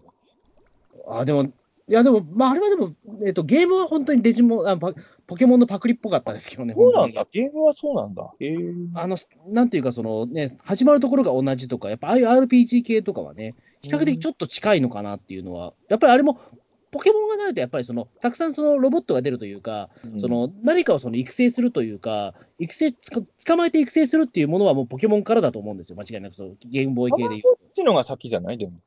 でも、たまごっちたまごっちはそうか捕まえてないのか。捕まえないし、戦わないからですよ。だから、あのデジモンっていうのは、たまごっちを戦わせるみたいな話なんですよね、あれね、もともとは。うん、だそこが新しかったんですよ、デジモンは。うんたまごっちも俺、モスラのたまごっちしかやったことないんだな。僕はあの一応、デジモン初代やったけど、あとはポケットビスケッターをやったことがありますね。ああ、出てたね、あのそんなポケビを育てるっていうね、今思うとわけがわからないゲームだったんですけど、俺やったことないんだけど、あれなんなの餌もあげんの、ポケビに。餌あげたと思います、確か。ええポケビに餌をあげるの？はい。すげえゲームだな、それ。え、なんだっけな、なんか、ななんかお菓子をあげると喜ぶんですよ、千秋が。ええーえ、で千秋以外ももちろん育てるんでしょそれあそうそう、あの、ポね、うどちゃんもいれば、うっちゃんもいてみたいな、あれが3人になんか、あお菓子あげると喜んで、それでなんかダンスしの練習してみたいな、クリアがどこにあったかわかんないです。すええごい時代だなそうそう、あとね、なんか、あれですよ、アンディ・フグを育てるゲームもありましたよ。あ、でそれなんかし微妙に記憶あるなそれもたまごっち系だよね。たまごっち系です。ええうんなんかあの、ドーナツあげるとアンディ・フグが、なんか、あの、喜ぶみたいなゲーム覚えてるわ。あの、おもちゃ屋さん行った時に、あの、ウルトラマンゼアスのおもちゃ買った時にそれ見かけたから、多分その頃の売ってたやつだよ。そう、なんなんだろうってか、ね、実在の人間すら育てちゃって何それって思っちゃったけど。あの今、今のがそういうの受けそうだけどね。なんか いや、許可降りづらいですよね、アイドルとかで出せたら売れそうだけどな、それねうん、やっぱだからね、そのアンディ・フグとか、そのね、外人とかやっぱりよく分かってないから、多分 OK 出したんだろうと思うんだけど。いや、でもアイドルの子とか喜んで OK 出す子いるんじゃないのかな。まあまあ、今のまあそうですね、その系のものがね、ねうんうんうん、企画通れば今、いいんだろうけど。なるほどね。うんじゃあ次のお便りお願いします。はい、えーコニャンさんからです。えー、鬼太郎90話、ぶっ飛んだ展開の中に原作や水木先生のツボが出ました。ラストの鬼太郎がサザエの蓋を目だと思ったのは、水木先生のコミック昭和史の第1巻第3章の初めてサザエを食うで、幼い水木先生がノンノンバーガーサザエ鬼のことを教わるシーンに通じます。ああ、なるほど、なるほど。うん。そうか、そうか。そうそう。だから、あのーそう、これ最初だから昭和史なんだよね。うん。あのーこの話はさ、まあ、水木しげる伝もそうなんだけど、いろんなところで再利用してるから、初出が昭和史っていうのをつい忘れちゃいあれ、そうか、そうそうか、あれは昭和史が始めてたんだよね。そうそう。最初に、だからあれは水木しげる伝もそうだけど、あの、いろんな漫画、継ぎはぎじゃないですか。で、うん俺ね、最初にこのサザエ鬼の、サザエ鬼じゃない、初めて水木先生がサザエを食うエピソードを読んだのは、あの、小学館から出てる妖怪博士入門じゃないかな、多分俺は。そうか、あれにもサザエの話載ってたんだ。そうそうそう。だから、あのー割と、水木しげる先生の幼少期の大きいエピソードで、そのサザエを食うときに、その目にみ、蓋を目に見えてびっくりするっていう人は結構ね、いろんなとこで、俺だから何度も読んでるくだりですから、うんうん。だからそれはやっぱり嬉しいし、でもよく考えるとさ、昭和史ですよ。うん。昭和史の第3章が初めてサザエを食うっていいよね。昭いや、和いいですね。それ昭和史じゃなくて、ただの水木しげる史ですよねっていう。え 昭和史の第3章でいきなりサザエ食う話かけるっていうのは、これぞなんか、なんだろうな、ピータン通信が一番受け継いでる水木イズムのような気がしますそうですね。初めて多分サザエを食った回は多分やるとわわかんないです。あのもし我々もう30超えてますけど、この年でわサザエを食ったとしたら、多分その初めてサザエ食ったんだよって回やるかもしれないですね、確かに。やっぱね、そうなん昭和史で、いや、でも本当に水木先生にとっては印象的だったんだろうね、この話。うん大体このサザエを、サザエの蓋をめって勘違いしたエピソードと、あのー水木しげる当時の村少年が、狐なんているわけないって言って、あの、のんのんばんに夜起こされて、コンコンコンって声を聞くっていう、この二つは、もういろんな本で、その後何度も使われるくらい。うんうんでも、でもやっぱりあれですよ、サザエってやっぱり子供の小学生の頃食食ったんですけど、うん初めて。あの、でもやっぱりすごくテンション上がって、今でも思い出しますよ、そのことは。あ、でもね、そう、俺もね、だから、その、今回の話でさ、その子供たちの人気な回転寿司のネタに入ってないのが悲しいって言うけど、まあ空気感少ない。俺も子供の時、さサザエはめちゃくちゃうまいと思ったね。あの、でもあそこのほら、あの、サザエのその、えっと、白い部分はいいけど、その内臓の部分って苦いじゃないですか。子供が食うにはちょっと、あまりにもビターな味付けじゃないですか、あれ。確かに、あのあどう、どうなんだろう。今、今あれ大好きなんですよ、僕、あそこのわかる。内臓の部分。僕、めちゃめちゃ好きなんです結局ね、子供の頃は先っぽしか俺食ってなかった気がするな。そうそうそう。でも、親親とかはやっぱあそこのこの黒い部分がうまいんだみたいなこと言って食べてたじゃないですか。うん。そう、そこはだから、あ、子供と大人は味覚違うんだなって感じだけど、やっぱり、やっぱり子供の頃にあの貝から直接出して食うっていうのがなかなか醍醐味として、他の貝食うときってあんまあの食べ方しなかったから、そうそうそうそう。うん。あとはほら、ずっこけ3人組でもほら、だったじゃないですか、ね。あね。あれは無人島でしたっけ、うんねあの、そう、ず無人島行った時に自分たちでサザエ取ってますよね。そうそう。で、なんかあそこのサザエはなんかその、え、なんか、でこぼこしてないみたいなうん描写でしたっけ、なんか。あったね、なんかね。うん。うん、あれはちょっとどう、うんあ、そうか、だ場所によってサザエって形が違うんだっていうのをね、いや、正しいかどうかわかんないけど、ま うん、あのーでも本当にね、あの、まあ今でも好きだけど、貝に関して言うと俺、子供の頃のが特別視してたかもな。あの、ホタテとかも、いや、今も好きだけど、子供の頃のが、やっぱ貝料理に関して言うと、ちょっと俺は今より格扱い。今はね、貝より好きなのが、やっぱちょっと、寿司とか行っても、いや、貝も美味しいんだけど、うん。別のネタのが好きになっちゃったかな。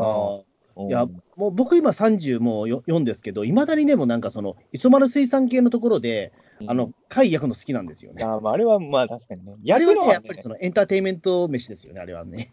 うまいとかそういうこと以前に、まずエンターテインメントなんですよ。貝をあの網の上で焼くってことがね。そうそうそうそう。えそれは間違いないですね。だから、まあ、サザエ、サザエのね、あの、水木先生の体験と同じエピソードをやってくれたっていうのはね、なかなか良かったんじゃないですかね。えそうですね。まあ、これでサザエブームがね、ちょこ子供の間でも出てくれば、うん えーいいんですけど。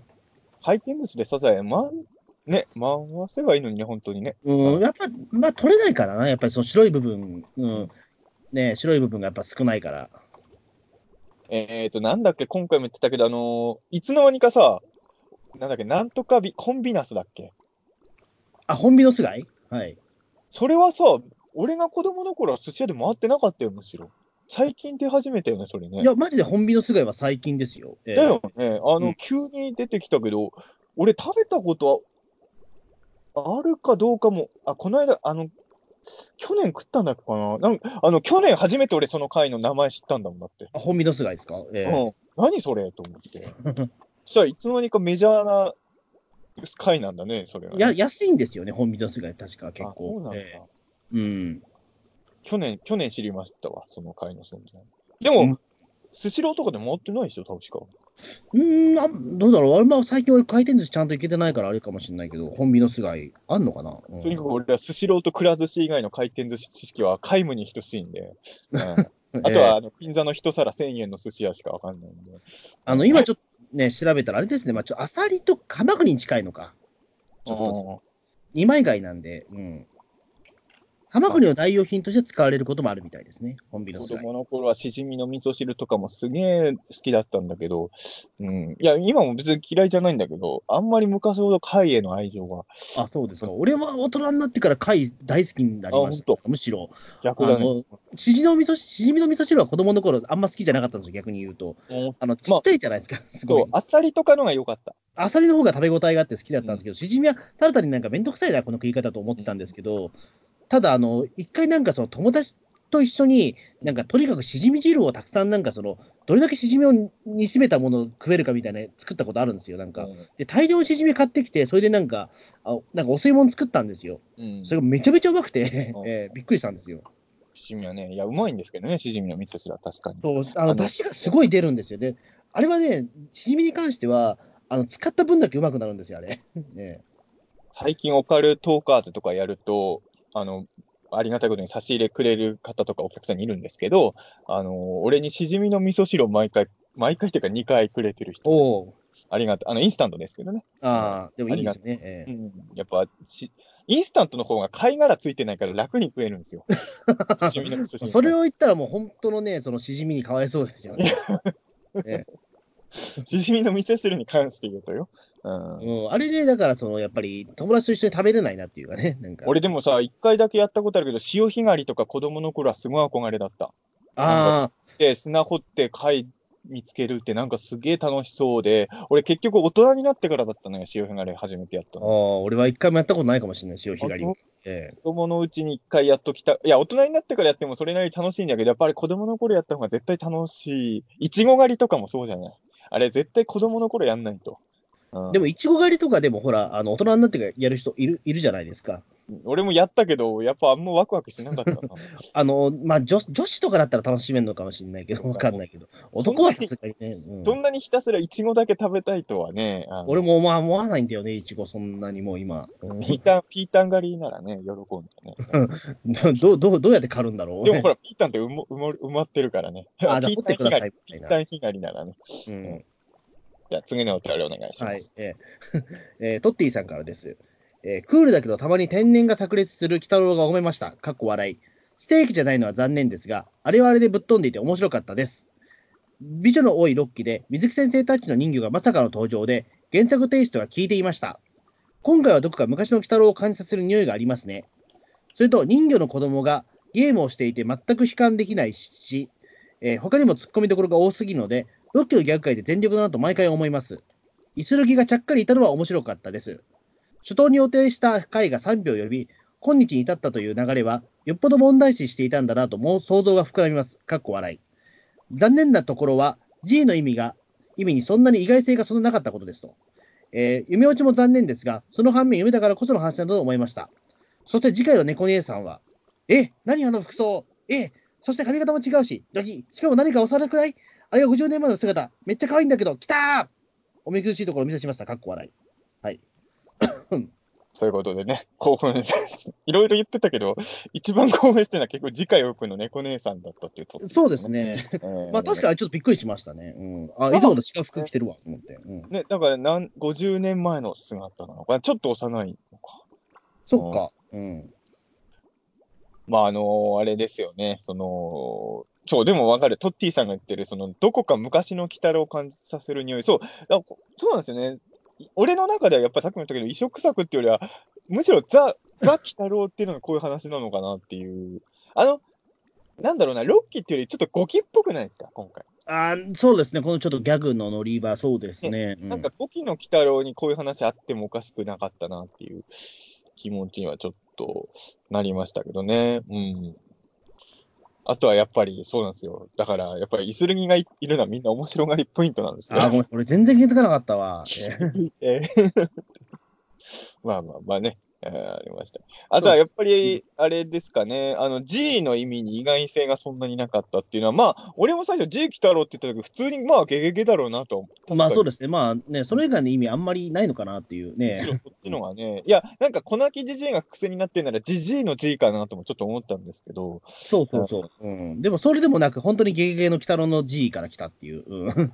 これ、本当に個人的な話で申し訳ないんですけど、あはの、G 鬼太郎っていうワード聞くたんびにね、俺、あの、地元の出身芸能人の名前ばっかりあ頭浮かんじゃうんですよ、どうしても。ああー、はいはいはいはい。え G、G 高志さんっていうねえ。。G 高橋さん、はい。僕も、あの、一回、あの、ご面識ありますけど、あはい。ええ俺もまあ、去年地元のイベントで呼ばれて共演したんですけど、あの、もう G なんとかって名前の人が、イコール俺の中で G 高橋さんになりすぎてて、もう G 来たろって言うた言われるたんびに、あの、別に思い出したいわけでもないのに、地元の出身地が一緒の芸人さんのことを顔がチラチラ浮かんできちゃって、ちなみにこの場合の G はグラップラーなんですけどね。グラップラーあそうらしいですよ。なんか、グラップラーが、なんか、その、略されて G になったっていう。ええだから、G 来たろってもしかしてグラップラー来たろうかなって一瞬思ったんだ。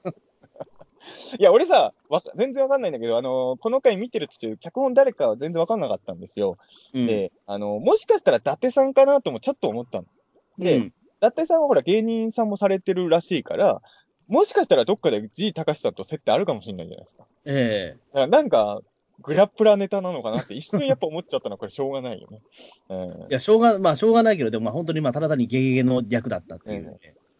ちょっとだけ確かにね、あ結構引っ張ってたじゃない ?G はどういう意味なんだとか言ってたから、なんかもしかしたらゲゲゲじゃない、なんか、なんか、なんかちょっとひねったなんか用意してんのかな、確かにちょっと思ったまあ、あれはでも役割としては、でもあれですよね、その、鬼太郎がずっと G の意味を気にしてたっていうところが笑いどころみたいなとこあろがある。のなぜか知んないけど、もっとこだわるところあるだろうに、そのすごい G にこだわってるっていうところが、まあ、一番の面白ポイントというか、そうだからね、それでゲゲゲだって言ったときに、あ、それだけかみたいなところでずっこけるところが、まあ、その、み妙妙なところというかね、え ー面白そうなんですけどこ。れなんかあとあれですよね、トッティさん、だからトッティさんは夢落ちは残念だった派なんですね。うん。うん、でもその反面、夢だからこその話。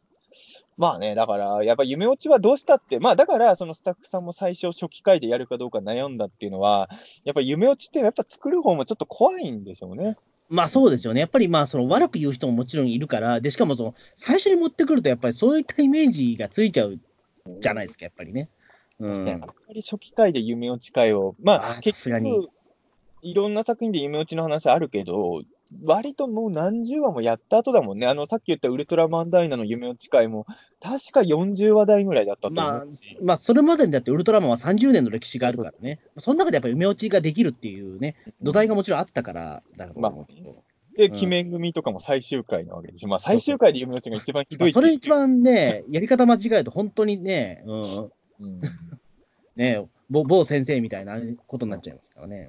単純、夢落ちでも単純な夢落ちじゃなければ結構ありです。あのーシャンゼリオンの夢落ちとかは綺麗だったと思うんですけどね。うん。うんその、ふださっきまでのわ、あの、これまで何十話やってた方が夢で、現実はこれだっていうのを交互でね、見せていくっていうのは、結構いい最終回だったとは思うんですけど、まあ確かに夢落ちは、難しいですよね。その、ぬらりひょん編のオチが夢落ちだったら俺も怒るもん。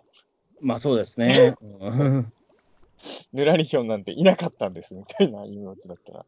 それはさすがに俺も許せないじゃないですか、いくらなんうんいや、全部犬山マナの妄想でしたっていうね、パターンがね。え犬山マナの書いてた同人誌だったみたいなね。えそうそうそうそう。えそれはさすがに怒りますもんね。我々 こんな、こんな、こんなオチを見せられるために僕らは毎週感想会をだけじゃないって、それはさすがになるから、まあこういうギャグ界のね、単発の話の夢を使えば、まあ僕はまあ、ありだと思うけど、ね、最終回とかで夢落ち持ってくのは本当怖いし、まあ、シリーズの初期話数でやるのもスタッフさんとしては怖いですよね、確かに、そうそう。だからまあこれ、ね、このね、まあ最終回間際に持ってきたっていうのは、まあある種ね、正解だったと思いますけど。ええでも夢、こう難しいな。あの夢落ちでやるんなら、イスルギとかもただ見てるだけじゃなくて、もっと絡めさせられた気もしなくもないあです。そうですね、もうちょっとだからね、あのやるだけやってね、あの夢落ちに持ってっちゃってもよかったかもしれないけど、ささっきも、まあ、何回もこの話してあれ申し訳ないけど、ウルトラマンダイナの夢落ち会はさ、あの、まティガの時の正義のチームの副隊長がさ、キャプテンハーロックのパロディをして現れるわけですよ。おおなるほど。ティガの時の宇宙戦艦にでっかい頭蓋骨つけて、キャプテンハーロックみたいなのをラッパ吹きながらやってくるんですよ。おすごいですね、それ。もうとんでもない話なんですよ。でもあの、夢落ちって、でも夢だからそんくらいやれるじゃないですか。だからもう、本当にイスルギが、来たろ、俺がお前のマネージャーになってやるみたいに来たって夢落ちなら、まあね、できるわけだから。意外とだから、そうね、ゆ、ゆ夢だって分かっちゃうと、もっとめちゃくちゃやれたんじゃないかって気もちょっとしちゃうんだけど、まあ、あんまりむちゃくちゃやると早く夢ってバレちゃうからね。ここがまあ、そうですね。うん。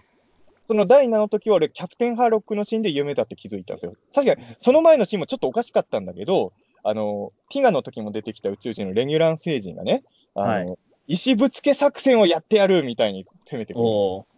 でも、まあ、確かに、ティガ第7の頃のウルトラマンのノリで言うと、石ぶつけ作戦っていうのはちょっとふざけすぎなんだけど、ウルトラマンだったらそういう敵が出てきても、まあ、おかしくはないじゃない、一応。まあね、えだから、その時点では夢落ちって俺は気づかなかったんだけど、うん、でも確かに、イスルギとかがなんかその、すごいギャグっぽいキャラで急に出てきたら、確かにあのオチに行く前に夢ってやっぱ気づいちゃうよね。えうん。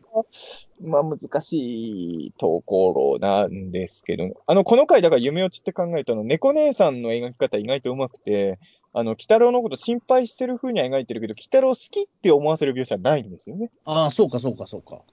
また取り憑かれちゃったの？とか、なんか内緒にされてたことに、その、鬼太郎がアイドルデビューすることを秘密にしてたことに対して怒ってる猫娘っていうのは、あれは一応恋愛感情じゃなくても実は解釈できるじゃないですか。うん。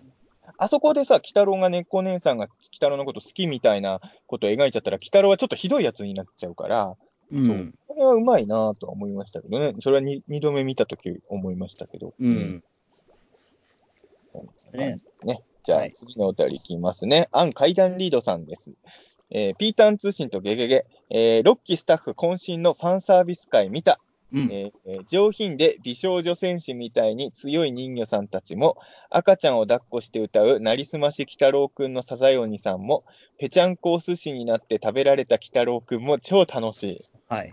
えーさらに次週、アンコールワットの亡霊、もうアンナは感動、あ、感動の時代はい。ということで、あれですね、アンさんは、あのー前回ね、あのー、鬼太郎が、ロッキーが3月で終わるっていう時に、あのーまだまだ見たい話いっぱいあるのにって言って、4話ぐらい上げてたのかな、確か。うん。そのうちの1話がアンコールワットの亡霊だったんで、早くも叶ったというね。まあもう最終回間際だけど、まあでも本当にギリギリ夢が叶いまして。うん。よかったですよね。だから、結構確率は高かった。でも俺らもね、なんか前回の感想会で、アンさんがここで上げてるやつのアンコールワットとイースター島あたりは結構ね、あやる可能性高いんじゃないかっていうふうなね、確か前回話してたんで、そう。そう、だからまあ結構やっぱりそこはね、まあファン、ファンのやっぱりそのね、あの、まあ結構、行くとか結構聞いてらっしゃるような気もしますけどね、やっぱりその、うん。やっぱりその、より、ね、ここまでやっぱりそのインターネットも発達してるから、うんそのファンの声っていうのはか、やっぱり手に入りやすくなってきてるから、やっぱり人気エピソードあえて選んでるってところあると思いますけどね、やっぱり。そうですね。まあ、まあ、アンコールワッター、やっぱりそうなるとイースター島もまだワンチャンあるのかなってちょっと思うんだけど、まあ、ただ、この間の僕の予想だと残り8話ぐらいだと、いわゆるホラー界はあと1回ぐらいかなと思ってたそうんでそうそう。うん。そうなると、アンコールワットの亡霊がラストホラー界の可能性も結構高いかなっていう気は。まあね、まあ、どこ、まあ、どこでやっぱりそのぬらり編をね、まとめに入らさせるかだと思いますけどね。うん。だから、ね、何月、そうなんだよね、ちょっと、正直ね、前回も話したけど、大河ドラマ的なストーリー部分は、まあ、2、3話あれば多分できると思ってるんまあそうです。それまでの鬼太郎もまあ前後編で終わらせることも多かったし、えだから、それ以外の話をあと4本ぐらいやれるってこと？うん。えまあそうですね。まあ、うん、だとしたらまあ全然ね、うん、ままだ自由度は全然高いので、うん。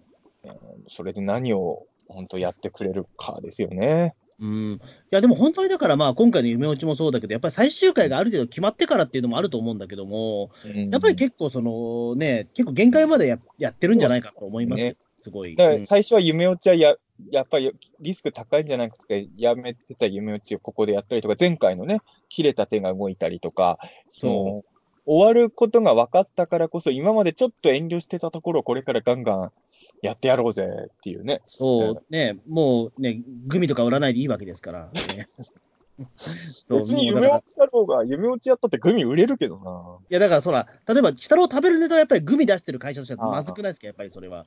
うん。最近さ、あの、寿司型のお菓子とか売ってるじゃない？はい。それでこのやつ出してほしかったわ。ああ、でもそうですね。寿司飴とかあるじゃない？じゃあ、うんゲゲゲハウスの、だからそのね、続編として、あの、ゲゲゲの寿司を出してほしいんですけど、ああ、いいじゃない。いいよね。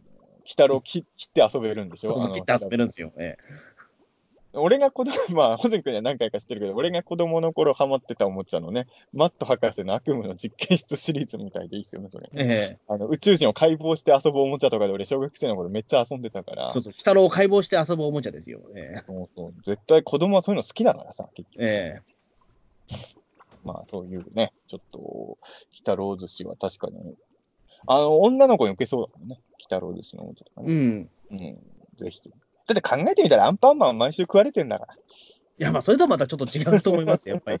ええ必要、だってアンパンマンだって全部食われることないじゃないですか、やっぱり。ええまあね、顔の一部だけだからよね、そうそう顔の一部だから可愛いもんで、全部食われたら引きますよ、正直あれ。ええアンパンマンってでも顔全部食べられても多分大丈夫なんでしょ、一応。あのね、柳瀬先生の原作ではいあったんですよ、その全部食われるパターン。うんうんでも俺、トラウマなんですよ、あの回。全部食べられるとどうなる？のアンパンマンって。いや、あの、大丈夫です。ああ、でしょ？だってアンパンマンの大丈夫で、首なしのまんま飛んでくんですよ。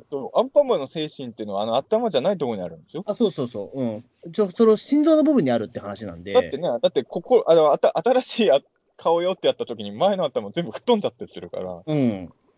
だから、まあ、全部食われても問題ないわけですよ。問題はないんだけど、でもね、く頭がない状態で空を飛ぶアンパンマンって怖いじゃないですか。いや、怖くないです。いや、俺は怖い。アンパンマンだもん。アンパンマンなら怖くない。めいっ子さんみたいな泣きますよ、あれ多いや、分。泣かないよ。全部食べられちゃったんだねってなるよ。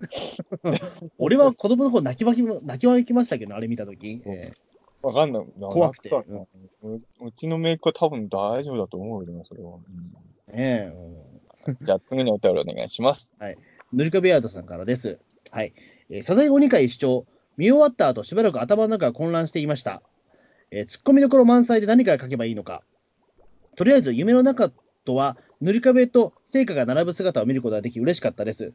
えー、綾とみや、みやびと綾はいるのに、姫香はいませんでしたね。終始無言な小泣き父は怖かったです。そして食べられたいがために、鬼太郎を食べた、食べたサザエ鬼と、食べられたいがためにアイドルになった人魚たち。妖怪の気持ちはよくわかりません。次回はアンコールワット。長谷川さん、ラストの脚本とのことで一い。おうあれなの？あ、俺でもそこは気づかなかったな。そっか。あのー客席に俺、イスルギはめっちゃ気にしてたんだけど、そうか、塗り壁と一緒に聖火もいたんだ。ごめんなさい、気づかなかったです、俺、それ。それは確かにもう完全に、だからもう、ファンサービスだね、今まででね。えー、あ、そうか、俺だ、誰一人あそこの客席に誰かいるって気づいてね、今あ俺。何を目つぶってたの、その時は。いや、あのー普通に、あの、作品、普通に話見てました、俺。いや、え僕、俺も普通に話見てたけど、いや、でも客席とか全然関係なく、そのマナーがなんかそのねいや、あの感動ありがとうっていうところはなんか、あ、なんかこれは楽屋ネタなのかなみたいな。い画面を占める割合はイスルギがむしろマナよりでかかったっすよ。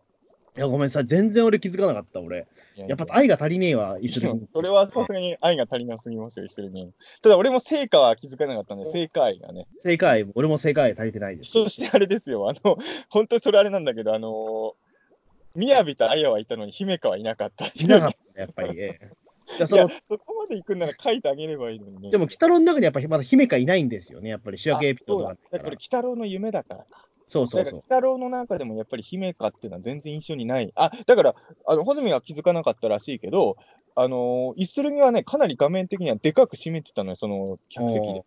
だから、やっぱり鬼太郎にとってイスルギ、だむしろ一番正面にイスルギがいたよ。だから、やっぱり鬼太郎にとってやっぱりイスルギっていうのは、多分自分がステージに立つときに一番見てほしい存在が、まあ、イスルギであり、あとはセリフのあったマナーですよね。うん。この二人なんですよ、鬼太郎が大事にして。あとは、まあ、キャラブレが一切なかったネズミ男。この三人が、今の鬼太郎の中で、愛が深いキャラで、で、一番わけわかんねえな、こいつと思ってるのが、小泣きじじいっていうね。まあそうですね。ええ 鬼太郎、小泣きのこと好きじゃないのかな、この夢を考えると。あんまりだからそうですよね。まあ、あの二人がなんかそのね、なんか人生の話とかしてるとか、あんまり想像つかないですもんでも、ね。キノコ狩り行ってたじゃん、二人で。あ、そうか。どういう話してたんだろう、その時。ね二人きりだったもんな、あの時はね。うん。あの、でもやっぱ小泣きじじいってさ、やっぱ無言だとさ、そのあの、いつものあの声がないとさ、あの、やっぱじ、怖いよね、やっぱね。うん。無言の小泣きじじいって普通に怖いわ、と思う。妖怪のじじいだからね、やっぱね。まあね、やっぱり、うん、あんなやっぱりね、格好でいるのは怖いですよね、やっぱ妖怪がね。まあ、そのおじいさんが。うん。やっぱり変態ですからね、だからね、あれがいたら。ねやっぱ無言のじいさんはちょっと怖いですね。うんうん ということで、えーここからは、えー、ピータン通信の感、多いですね、なんか。なんか多いな、本当だ。ええピータン通信を聞いての感想が今回いっぱいありますので。はい。はい、じゃあちょっと紹介していきます。えー、芹沢智之さんからです。ピータン通信第192回、鬼太郎89はテノメの呪いの感想会を拝聴しました。ロッキー鬼太郎の水量が判明し、陳3回ぶり2時間半ほどのボリューム、手首を切り落とすのや目目玉が入り込むという表現が終わりから見えたからこそやられたというのは興味深い。うん。そうなんです前回だから、あの、陳3回ぶりに2時間半ほどの回そうですね。まあ2時間15分ぐらいやったかな。うんえ陳さんの時は2時間半いっちゃったんだえ2け？ど、時間半やったんですよ。ええまあ前回はね、まあ陳さんの時長くなってたらしょうがないっていうのもあって。まあの、まあ、やっぱりその最終回がまあ正式に発表されたっていうところでっていうところですよね。そうそう。その前回の感想ももちろんあるんだけど、そう、終わっちゃうんだな、鬼太郎っていう話もあったから、やっぱどうしてもね、あの、長くなってしまったっていうね。そうですね。うん。まあ、そうですね。あと、まあ、僕が京都行った話とかもしたしね、そういえば。ええああ、そういえば、そんな話京もして都も行った話もしたし、なんかね、その12時間前にはゆるキャンの話してたみたいな話もしたし。まあまあ、まあ、まあ、ガルパンの話が長かった。あ、そう、その、その流れ、その流れで次のお手をお願いします。あはい、中野慎さんからいただきました。前回のガルパンの流れから中澤さんがお気に入り会をはい再主張して、ガルパンにおけるカツの重要性を熱弁。言われてみれば、あれほどカツを印象的に扱った作品はない。ぜひとも掘り下げてほしい存在。実際、大洗ではカツにちなんだ、えーガルパンメニューを出すお店もあるので、決して中澤さんの特別な感想ではないと思っていました。かっこ、えーガルパンとカツについてはいつかやっていただきたい内容ですと。えー、新丸子先生も喜ぶかもしれません。また、戒名について、医師と言われていたのはおそらく孤児のことで、えー男性につける位の高い戒名ですと。お寺や宗派宗派にもよりますが、相場としては数十万ぐらいかかる場合もあるそうです。もちろん中田さんがご自身の作品の名称が付けられれば、費用は抑えられるかもですが、えー最後に、鬼太郎のおもちゃが一部通販や店舗で安売りされていたので、購入チャンスです。おうはいということで、めちゃめちゃ情報量が高い。言ったじゃないですか、あの、前回、そんなカツを重要視して見てる人いないですよって言ったけど、大笑いになやっぱガルパのカツメニュー出してる店もあるらしいじゃない。まあそうですね、今、あの大洗の方では、そのね、ガルパンカツっていうね、ちゃんと出すお店も、クックファンね、のの、大洗出張所ってできたんで、ええ。俺のガルパンの見方はザ・スタンダードですよ。まあ確かにそうですよね。えーでも俺はもうちょっとカツね、うん、あんまり、なんだ、ガルパンイコールカツになってないんだよな、今ね。ねそう僕はまだ。えまあ、ガルパン飯といえばね、カツということでね。はい。ーうんしたけどね。で、まあ、いろいろあるんですけど、あの、個人的に気になったのはですね、鬼太郎のおもちゃがもう安売りされ出してるってことですね。早くない？あでもまあ、えでも、でも、3月終わりですよ。まああと2ヶ月、まあでも言ってしまってもね、1月、今1月の30日になっちゃったんで、2ヶ最月切っちゃいましたよ。本当にこういうものの安売りって、それこそ3月ぐらいになってないと安売りしないイメージなんだけど、俺の中ではね。うん。もう安くし、ただ、ほら、スーパー戦隊とかもさ、大体、あのーえっ、と、何月か忘れちゃったけど、まあ3月ぐらいから始まるとしたら、あの、1月ぐらいの時点ではまだそんな安くしてないイメージがあるんですけど、うん。あの、もう一部、まあ一部のお店だからね。だから今、ね今デラックスゲゲゲハウスとか買うなら、これからがチャンスっていうね。まあそうですね。まあ本当に安くなってるならちょっとね、うん。ねまあ、俺もまだ持ってないソフビとかはちょっと、うん、安いうちに。せまあせっかくなんで、やっぱりそのロッキー鬼太郎があったっていうことをね、あうんのちゃんとその記憶、まあ自分の手元に残すためにも、まあね、おもちゃはやっぱ買っといた方がいいのかなとも今思ってますけど。そうそうまあ、安くなってるうちまあ、にね。ゲゲゲハウスでかいからな。うん、うんまあ、ゲゲゲハウスを買うかどうか、ちょっと、まあ要ね。いろんな意味で要相談。要相談ですよね、やっぱり。ゲあまりにも大きいからな、ゲゲゲハウス。まあでも、もうちょっと小物はちょっとね、確かに終わる前に何個か、あの、おもちゃ屋さんもあって、多分まだ持ってないやつはちょこちょこ買おうかなとは俺も確かに思いうます。んうん。そうですねそ。して、えー、まあ、戒名の話。あごめんなさい、俺、僕思いっきり、あの、医師って言ったら孤児でしたね。すいません。ええそれは、えっ、と、ホゼン君のおじいちゃんの戒名いや、違います。いや、医師なんてそんな、いや、こあの、孤児なんてそんなでかいもんなん持ってないですよ。ああの、孤児はだからあれですよ。まあ、い有名なところで言うと、立川談志師匠が、あの、家元家元雲国祭買って孤児っていうのを勝手に自分で名の、あの、その戒名にしてほしいって言って、実際それがそのままつけられたっていう。えで、おそらく結構お金払ったと思うんですけどね、あれ。うん、ーね、相場としては数十、名前つけるのに数十万ですからね。うーん、そうですね。だからまあ、孤児って、やっぱりそのね、まあ、一番上なんだっけ、確か。どうなんだっけ？な。うんまあ、穂積君は亡くなった時の投票に刻む言葉はピータンでいい。穂 坂、小坂ピータン。まあ、ピーターでもいいですけど、小坂、小坂ピータンクリスタル通信局みたいなね、そういう。まあ、それをね、数十万かけて、それなら、それならお金か払わなくていいんですよ。そう。まあ、そうですね、ええ戒名じゃないから、それはね。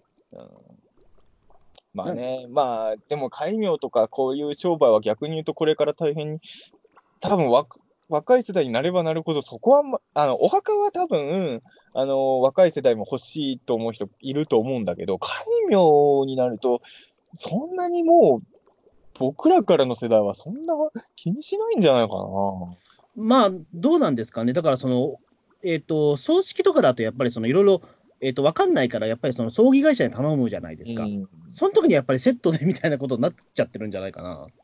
あの、だからよくわかんないなんでさ、俺、あの、いけないね、お葬儀とかに電報とか送るんだけどさ、うんあれ、もうね、あの、まあ、やらしい話ね、一番安いやつで済まそうとすると、普通はこのくらいのやつやりますよみたいに向こうから提案されるじゃないですか。うん。あの、でもね、俺ね、その、電報を送って、その電報のなんだろうな、その、お金が向こうに行くんならいいんだけど、そういうシステムですらないじゃない？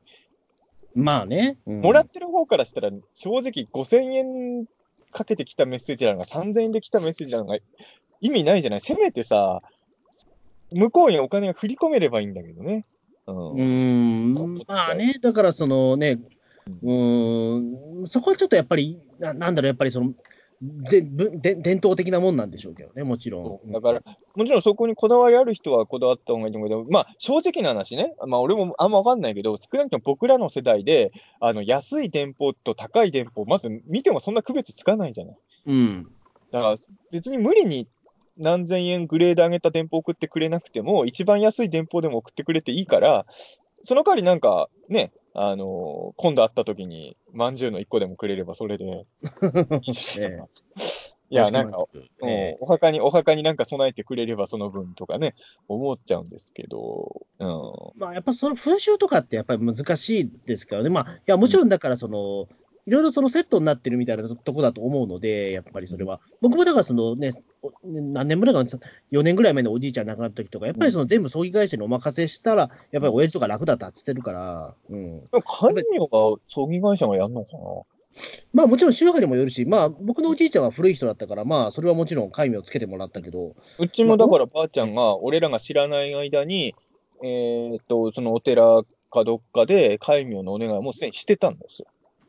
それはあ言う生前にお願いしたの？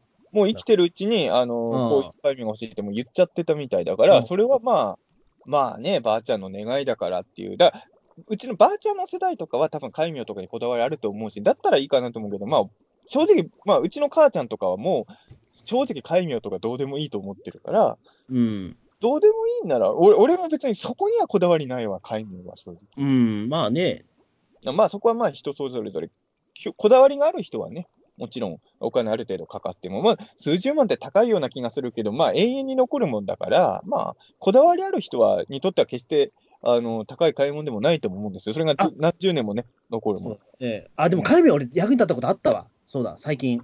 うんあの、あんまりちょっと詳しく言えないんですけど、えっとね、ある、その、ななんどどっからどう言えばいいのかはちょっと難しいんですけども、あるちょっとね、僕の全然血縁関係とかない方で、取材してる方がいて、その方の、その、永代供養があるっていう場所行ったんですよ。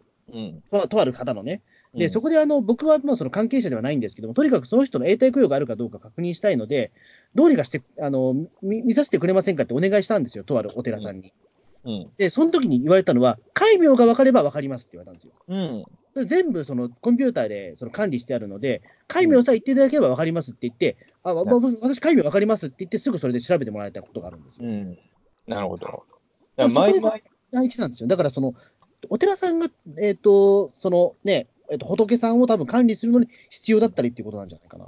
マイナンバーカード代わりってことですよね。そうそうそうそでもその場合は別に高い戒名じゃなくても結局いいわけじゃないですか。う。うん。うん。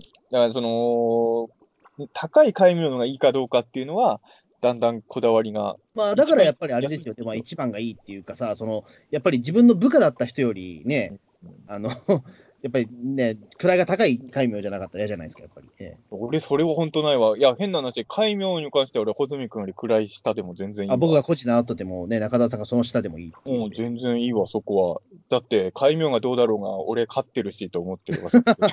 え いいんじゃないかな。いや、誰が相手だろうと別に、そこでこだわる。まあ、まあこだわる人はこだわればいいけど、まあこだわる人はもうこだわるでしょうよ。うん。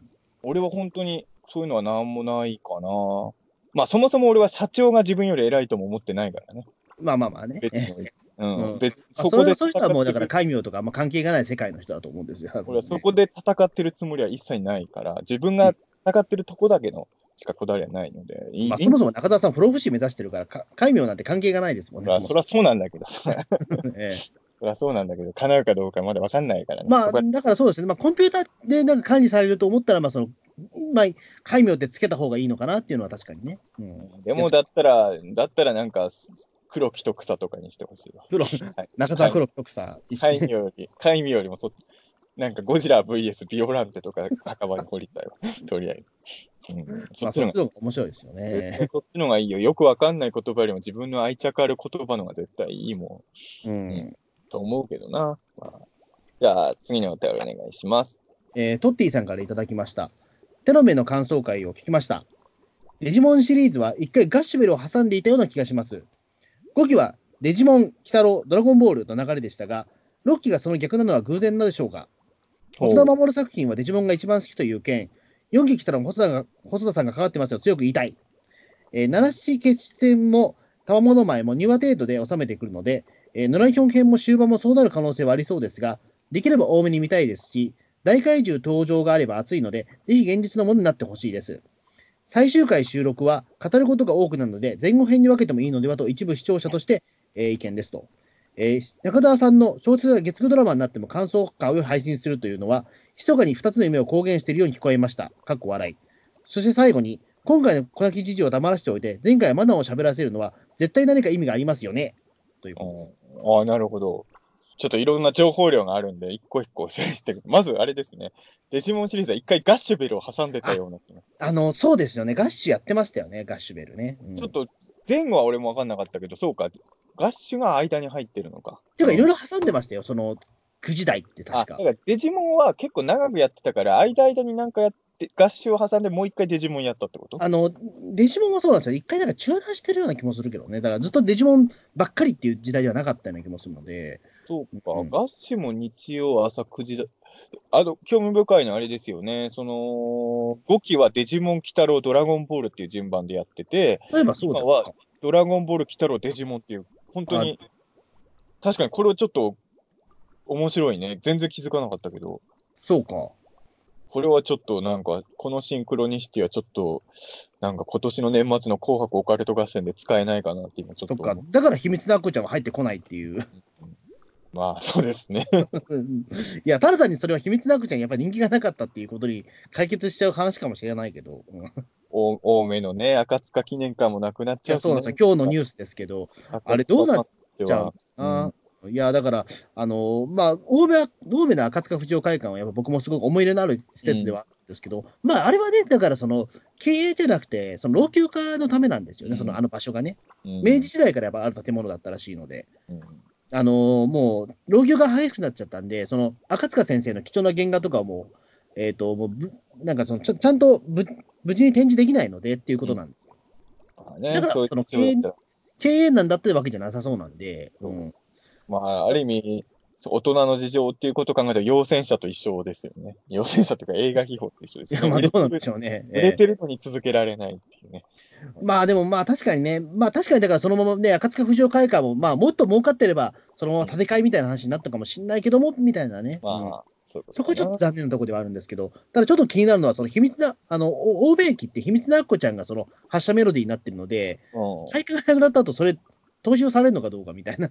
ね確かにね。もうだって、あんまり赤塚さん関係なくなっちゃうもんね、あれそもそも縁もゆかりもない場所でまあすから。そうまあそうなんだけど、うん。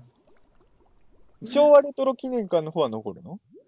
は残るみたいですけどあ、じゃあね。残るんだ。へえ。うん。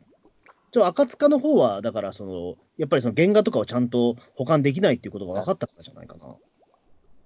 まあ、すごい変な話なんですけど、青梅っていう土地柄を考えると妖怪の話とかが多いから、どっちかっていうとまだ水木漫画の相性良さそうだけどね。うん。とね。うん。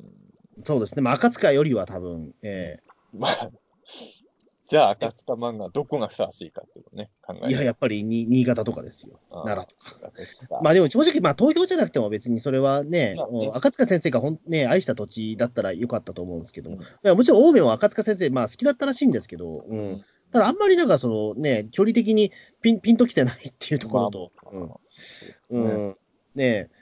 まああとね、えっ、と、今年はだからあの、時和荘ミュージアムもできるので、まあ、どこに？そこはね、え、あの、時和荘の椎名町、えー、え、み結構立派なミュージアム作るの作るんですよ。えー、あの、もう本当に時和荘のそのね、跡地ぐらいの、本当近くに、その時和荘ミュージアムって本当作るんですよ。それは楽しみじゃんね。えーそうそうそう。それはうん行きたいな。えーそう。うん、だからそこがまあある程度、そのまあ代わりになるといえば代わりになるのかなっていう。ううんあのー、パンとか食えるんですか？そこ行ったら。あ、あの、コロッケ挟むやつですか？うんええそれは、メニューであるんですか？まあ、うん、食えるんじゃないですか？多分チューダーとかもあるんじゃないですか？ね。楽しみだわ、それ。行きたいわ。そうですね。ちょっとこれはね、僕も楽しみなんですよ。やっぱ、ね、時はそう好きなんで。えそしてね、細田守作品はデジモン、デジモンが一番好きという件から、四期鬼太郎は細田さんも関わってますよとーあ、強くそうそう。ごめんなさい。俺、あの、前回ね、秘密のアッコちゃんが細田さんのデビュー作ってけど、実は北郎がデビュー作なんですよね、細田さん。ああ、そうなんですね。あ、そうデビュー作なんだ。あデビュー作北郎なんですよ、実は。あの、四期鬼太郎に細田さんが関わられてるのは知ってたんですけど、えー、デビューなんだ。デビューなんですって、運気って。うん。えーっとね、そう、だから、そうそうそう、俺もだから、多分まあ、後からだけどね、あの、デジモン、まあ、ある時期から細田さんの名前がどんどん上がっていったじゃないですか。うん。その時に、あの細田さんのなんかそのフィルモグラフィーみたいのなんかの特集で見てた時に4期の鬼太郎やってるって知って、で、どの回やったのかなって見たら、あのやっぱり正直細田さんが演出してる4期回は、自分がすげえ面白いと思った回だらけだったっていうのはすごい覚えてますけどね。うん。なんかやっぱり、その、今、細田守さんってもうすごいネームバリューある方じゃないですか。うん。あちょっと今のね、そのアニメ好きな、あその細田作品好きな方は、四期鬼太郎の方も遡ってもらえるといいな。そうですねあのうん。どれ映画のどれかも細田さんじゃなかったっけ、鬼太郎。それは違かった。け？いや、多分それ、いや、いや劇場はでもデジモンですよ、間違いなく。えいやいや、デジモンの映画細田さんがやったのはもちろん知ってるんですけど、鬼太郎のなんか短編っぽいのでい、あ、でもそれはちょっと、えあ、でもそれはなんか、あ、やったかな、なんか。あれ、うんお化けナイターの監督って細田さんじゃなかったっけ？でしたっけ？あれそうでしたっけ？いやいや、これはすみません。後で、後で確認します。すいません。ちょっとあんまりね、うん、間違ったこと言うとあれですから。うん、まあでも本当にでも、細田作品ってやっぱ、あの、この回やっぱ違うなっていうのはありますよね。うんまあ、秘密のアッコちゃんでも、やっぱり細田監督回は、やっぱおかしかったですもん、やっぱりクオリティがえ一つだけ。飛び抜けて素晴らしいんですよ。ええそういうのあるよね。やっぱあのーそのやっぱりあの子供心にその意外とアニメってさ演出家によって全然違うっていうのがやっぱ分かる時が多いからね。ううん。ん。秋葉原電脳組も桜井さんが演出してる時だけめちゃくちゃ面白いみたいなね。うん。ありますからね。えーで、まあ、あのね、七種決戦も玉物前も2話ほどで収めてるんで、まあ、ぬらりひょん編集版もまあ、2話ぐらいあれば、まあ、できるだろうっていうね。えーうん多分そうなのよ。俺、だから一回休めちゃったけど、こん先週の手の目会が、七種編でいうところの産め会ぐらいのノリがあったと思うんだよね。なんか、あの後に、バーって行っちゃえば、もうそのまま最終回に行けるぐらいのとこまで、あの、盛り上げたなっていう気はしたんで、まあ、その時よりは、話数使うのかな、ヌラリヒョン編はっていう、そのベアードのこともあるから、まあまあ、ベアードがヌラリヒョンの最終決戦に関わるかどうかわかんないんだけど、まあ、関わると残りしたら8話3本を、残り7話ということを考えたらね、そろそろ復活してくれないとちょっと、うん、っていうところは。俺でも本当最終、ヌラリヒョンとの最終決戦ぐらいで一緒に出てくるぐらいの、もう最終話3話前とか2話前にベアード復活ぐらいな可能性も高いかなと思ってるんですけどね。うんそうですね。うん。うんまあ、そのノラヒョンとの最終決戦の前に、その、うんベアードが復活して、まあ、ちょっとかませっぽくなっちゃうかもしれないけど、うん。ねうん、そういった展開もちょっとあり得るとしたら、そろそろ復活かなっていうのはね。うん。まあまあね、3月までには復活しないと間に合わないですからね。まあ、とりあえず2月までにはね、うん。ね頑張っていただきたいなという。ええヌラリヒョンとの決着つけた後にベアードが出てきて、続きは劇場でみたいな。まあ、でもそれも、まあ、ありですよね。まあ、ヌルカベアードさんは喜ぶと思いますけど。ねうんまあ、あんまりそれは、いや、映画は見たいんだけど、そ まあ、そうじゃない映画の方がいいかなと俺は思いますけどね。うん。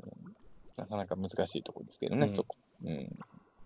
で、あの、これ俺もあの全然気にしてなかったけど、今回は小泣きを黙らせて、前回はマナを喋らせてるのは何か意味がある。絶対何か意味があるっていうトッティさんのね。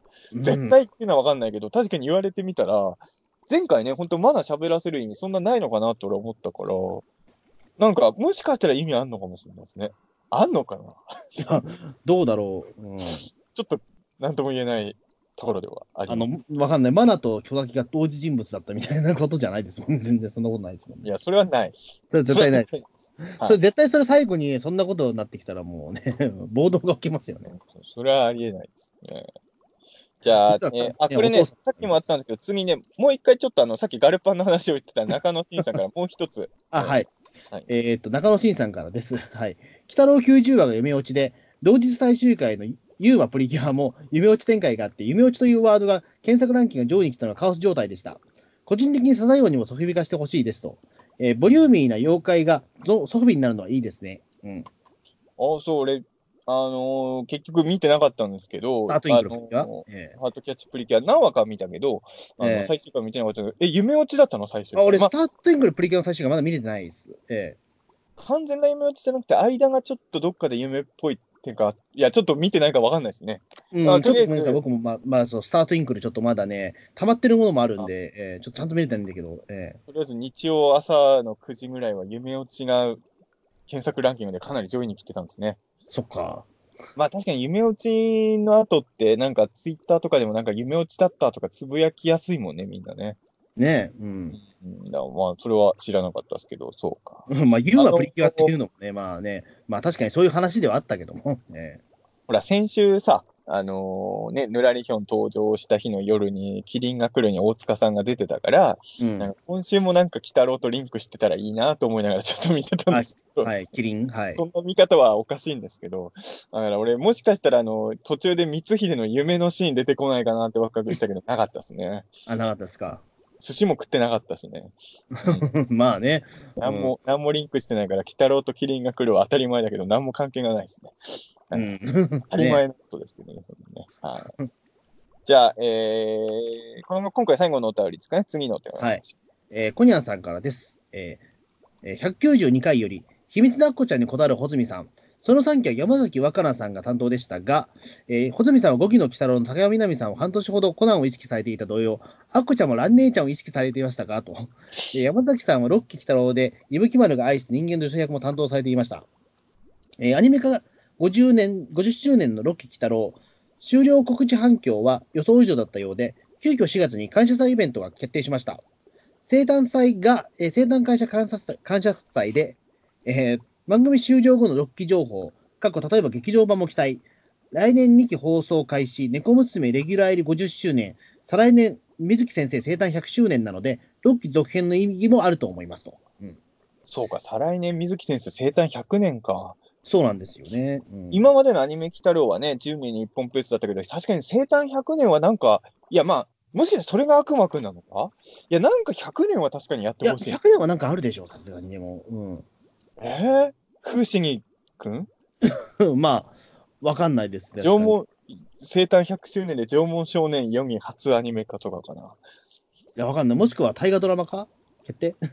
いや、まあまあ、いや、もう決まってるでしょ、再来年の大河。あ、そうか、の再来年三谷最後決まってるか。ええ。アストラもうやったから、大河と朝ドラ両方やったらすげえなと思ったけど、えでも確かに100年はね、確かに、そうだね、北、そう考えると意外と、ほんの1年休憩して鬼太郎戻ってくるも可能性ゼロじゃないような気がしてまあ、くるね。でも実は100年ってあんまりじゃない。でもあんまりでもその100年って、うんあのそこまで強いものやらない印象もあるんですよ、僕でも、ウルトラマンの時は、円谷英二生誕100年でコスモスでしたよ。まあそうでしたけそど、のコスモス自体は賛否あるシリーズかもしれないけど、かなりあれは円谷英二生誕100年っていう気合を入れてやってましたよ。でも去年って柳瀬隆100周年なんですよ。ずっと続いてるから、アンパンマンはね。そうか。うんうん、だそれがあるから、ちょっと100周年ってみんなピンときてないのかなとも思ってたけど、でもまあ、ファンが水木先生100周年ってなると、やっぱりそうですよね。うんいや、生誕100年はやっぱちょっと、なんかやってくんないとね。うんねえ、やっぱり100、100年ですよ、生まれて。まさかのあれですよ、再来年仮面ライダーがお休みして、あの枠で悪魔くん実写でやってるっていうね。まさかの。まさかの仮面ライダー一回お休みして悪魔くんがやっちゃうっていうね。もしくはもう仮面ライダー水木しげるじゃないですか、もう。いやいや、それも、まあいいけどね。もういや俺さっき仮面ライダーしげるでいいんじゃないですか、もう。悪魔くんで思ったのは仮面ライダーの枠で悪魔くんやったらもう悪魔くんがカードとか使うんですよ、やっぱ。それで。そうそう。もうたただ単に仮面ライダー悪魔くんになると思うんですよ、多分ね。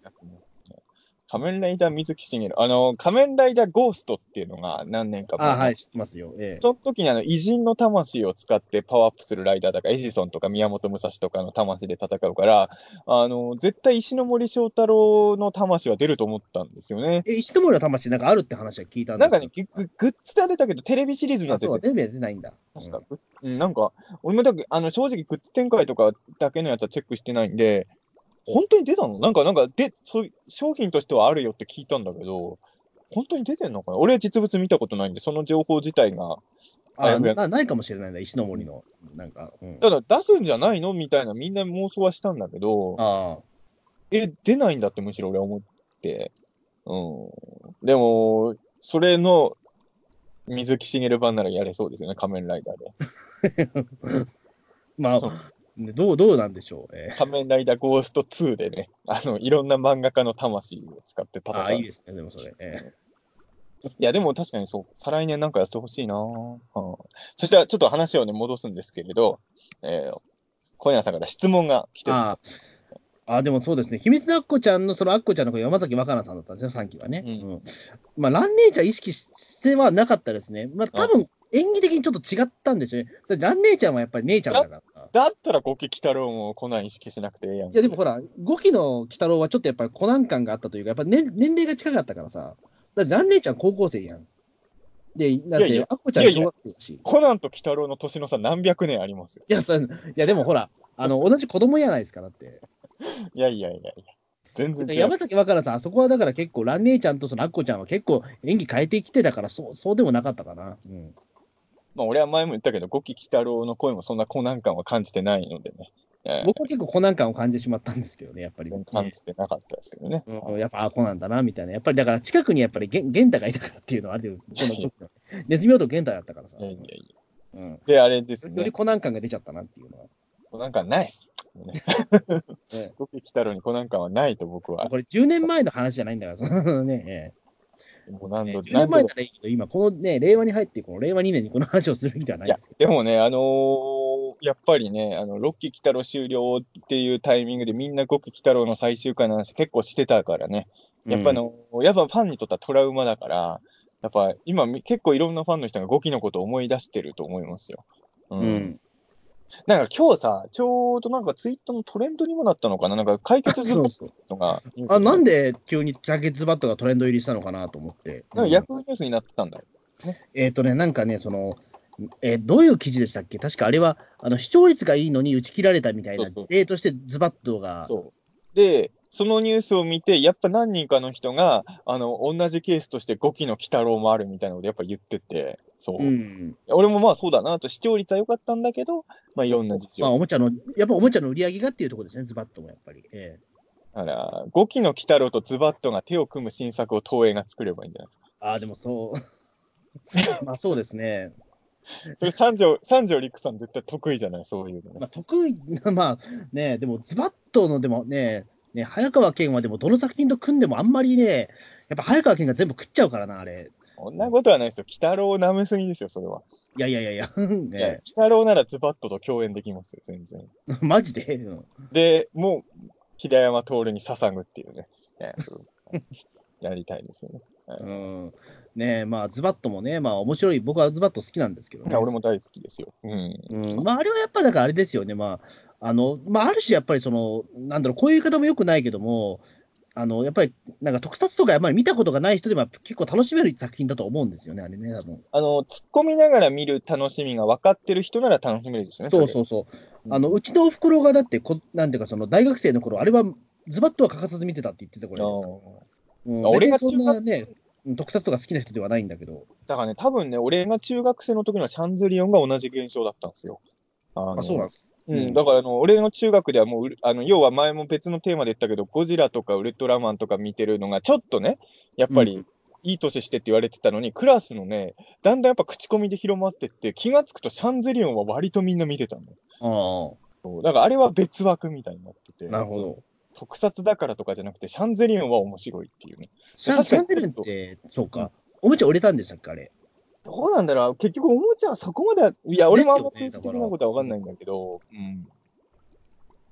だやっぱりだからあれなんでしょう。だから当時、中田さん僕だって4歳離れてるから、うんシャンゼリオンやってた頃って僕ちょうどその、え、多分小、小3、小4とかだと思うんだけど、うんやっぱりだからその周り見てる人いなかったよ、シャンゼリオン、やっぱり。いや、まあ、穂積君の言う周りっていつもインチキだからね、インチキっていやいやそんなことないですよ。穂積君の記憶はどうも怪しいんだけど、たえただ、シャンゼリオンに関して言うと、多分子供人気はそこまでじゃなかったんうん、だとだったんですよ、だって。うん。どっちかというともっと上の、だから多分ズバットとかもそうだったんじゃないいや、そうですよ。だって、うちの親が大学生の頃見てたっていうぐらいだから。うんだから、シャンゼリオンも、あの、要は、まあ、どっちかというと普通のヒーローものを、見れなかった人にも響くっていう、でも、多分それがある程度、子供も取り込みつつ、シャンゼリオンと同じようなことをちゃんとやれたのが初期の平成ライダーだと思うんですよ。あまあそうですよね。まあそこのやっぱり。シャンゼリオンの時は子供を救え、拾えなかったんで、シャンゼリオンの路線のまま、でも子供もちゃんと取り込もうとして、まあ、だんだん平成ライダーも変わっていったとは思うんだけど、初期の平成ライダーはすごいシャンゼリオン風味を俺は感じるけどね。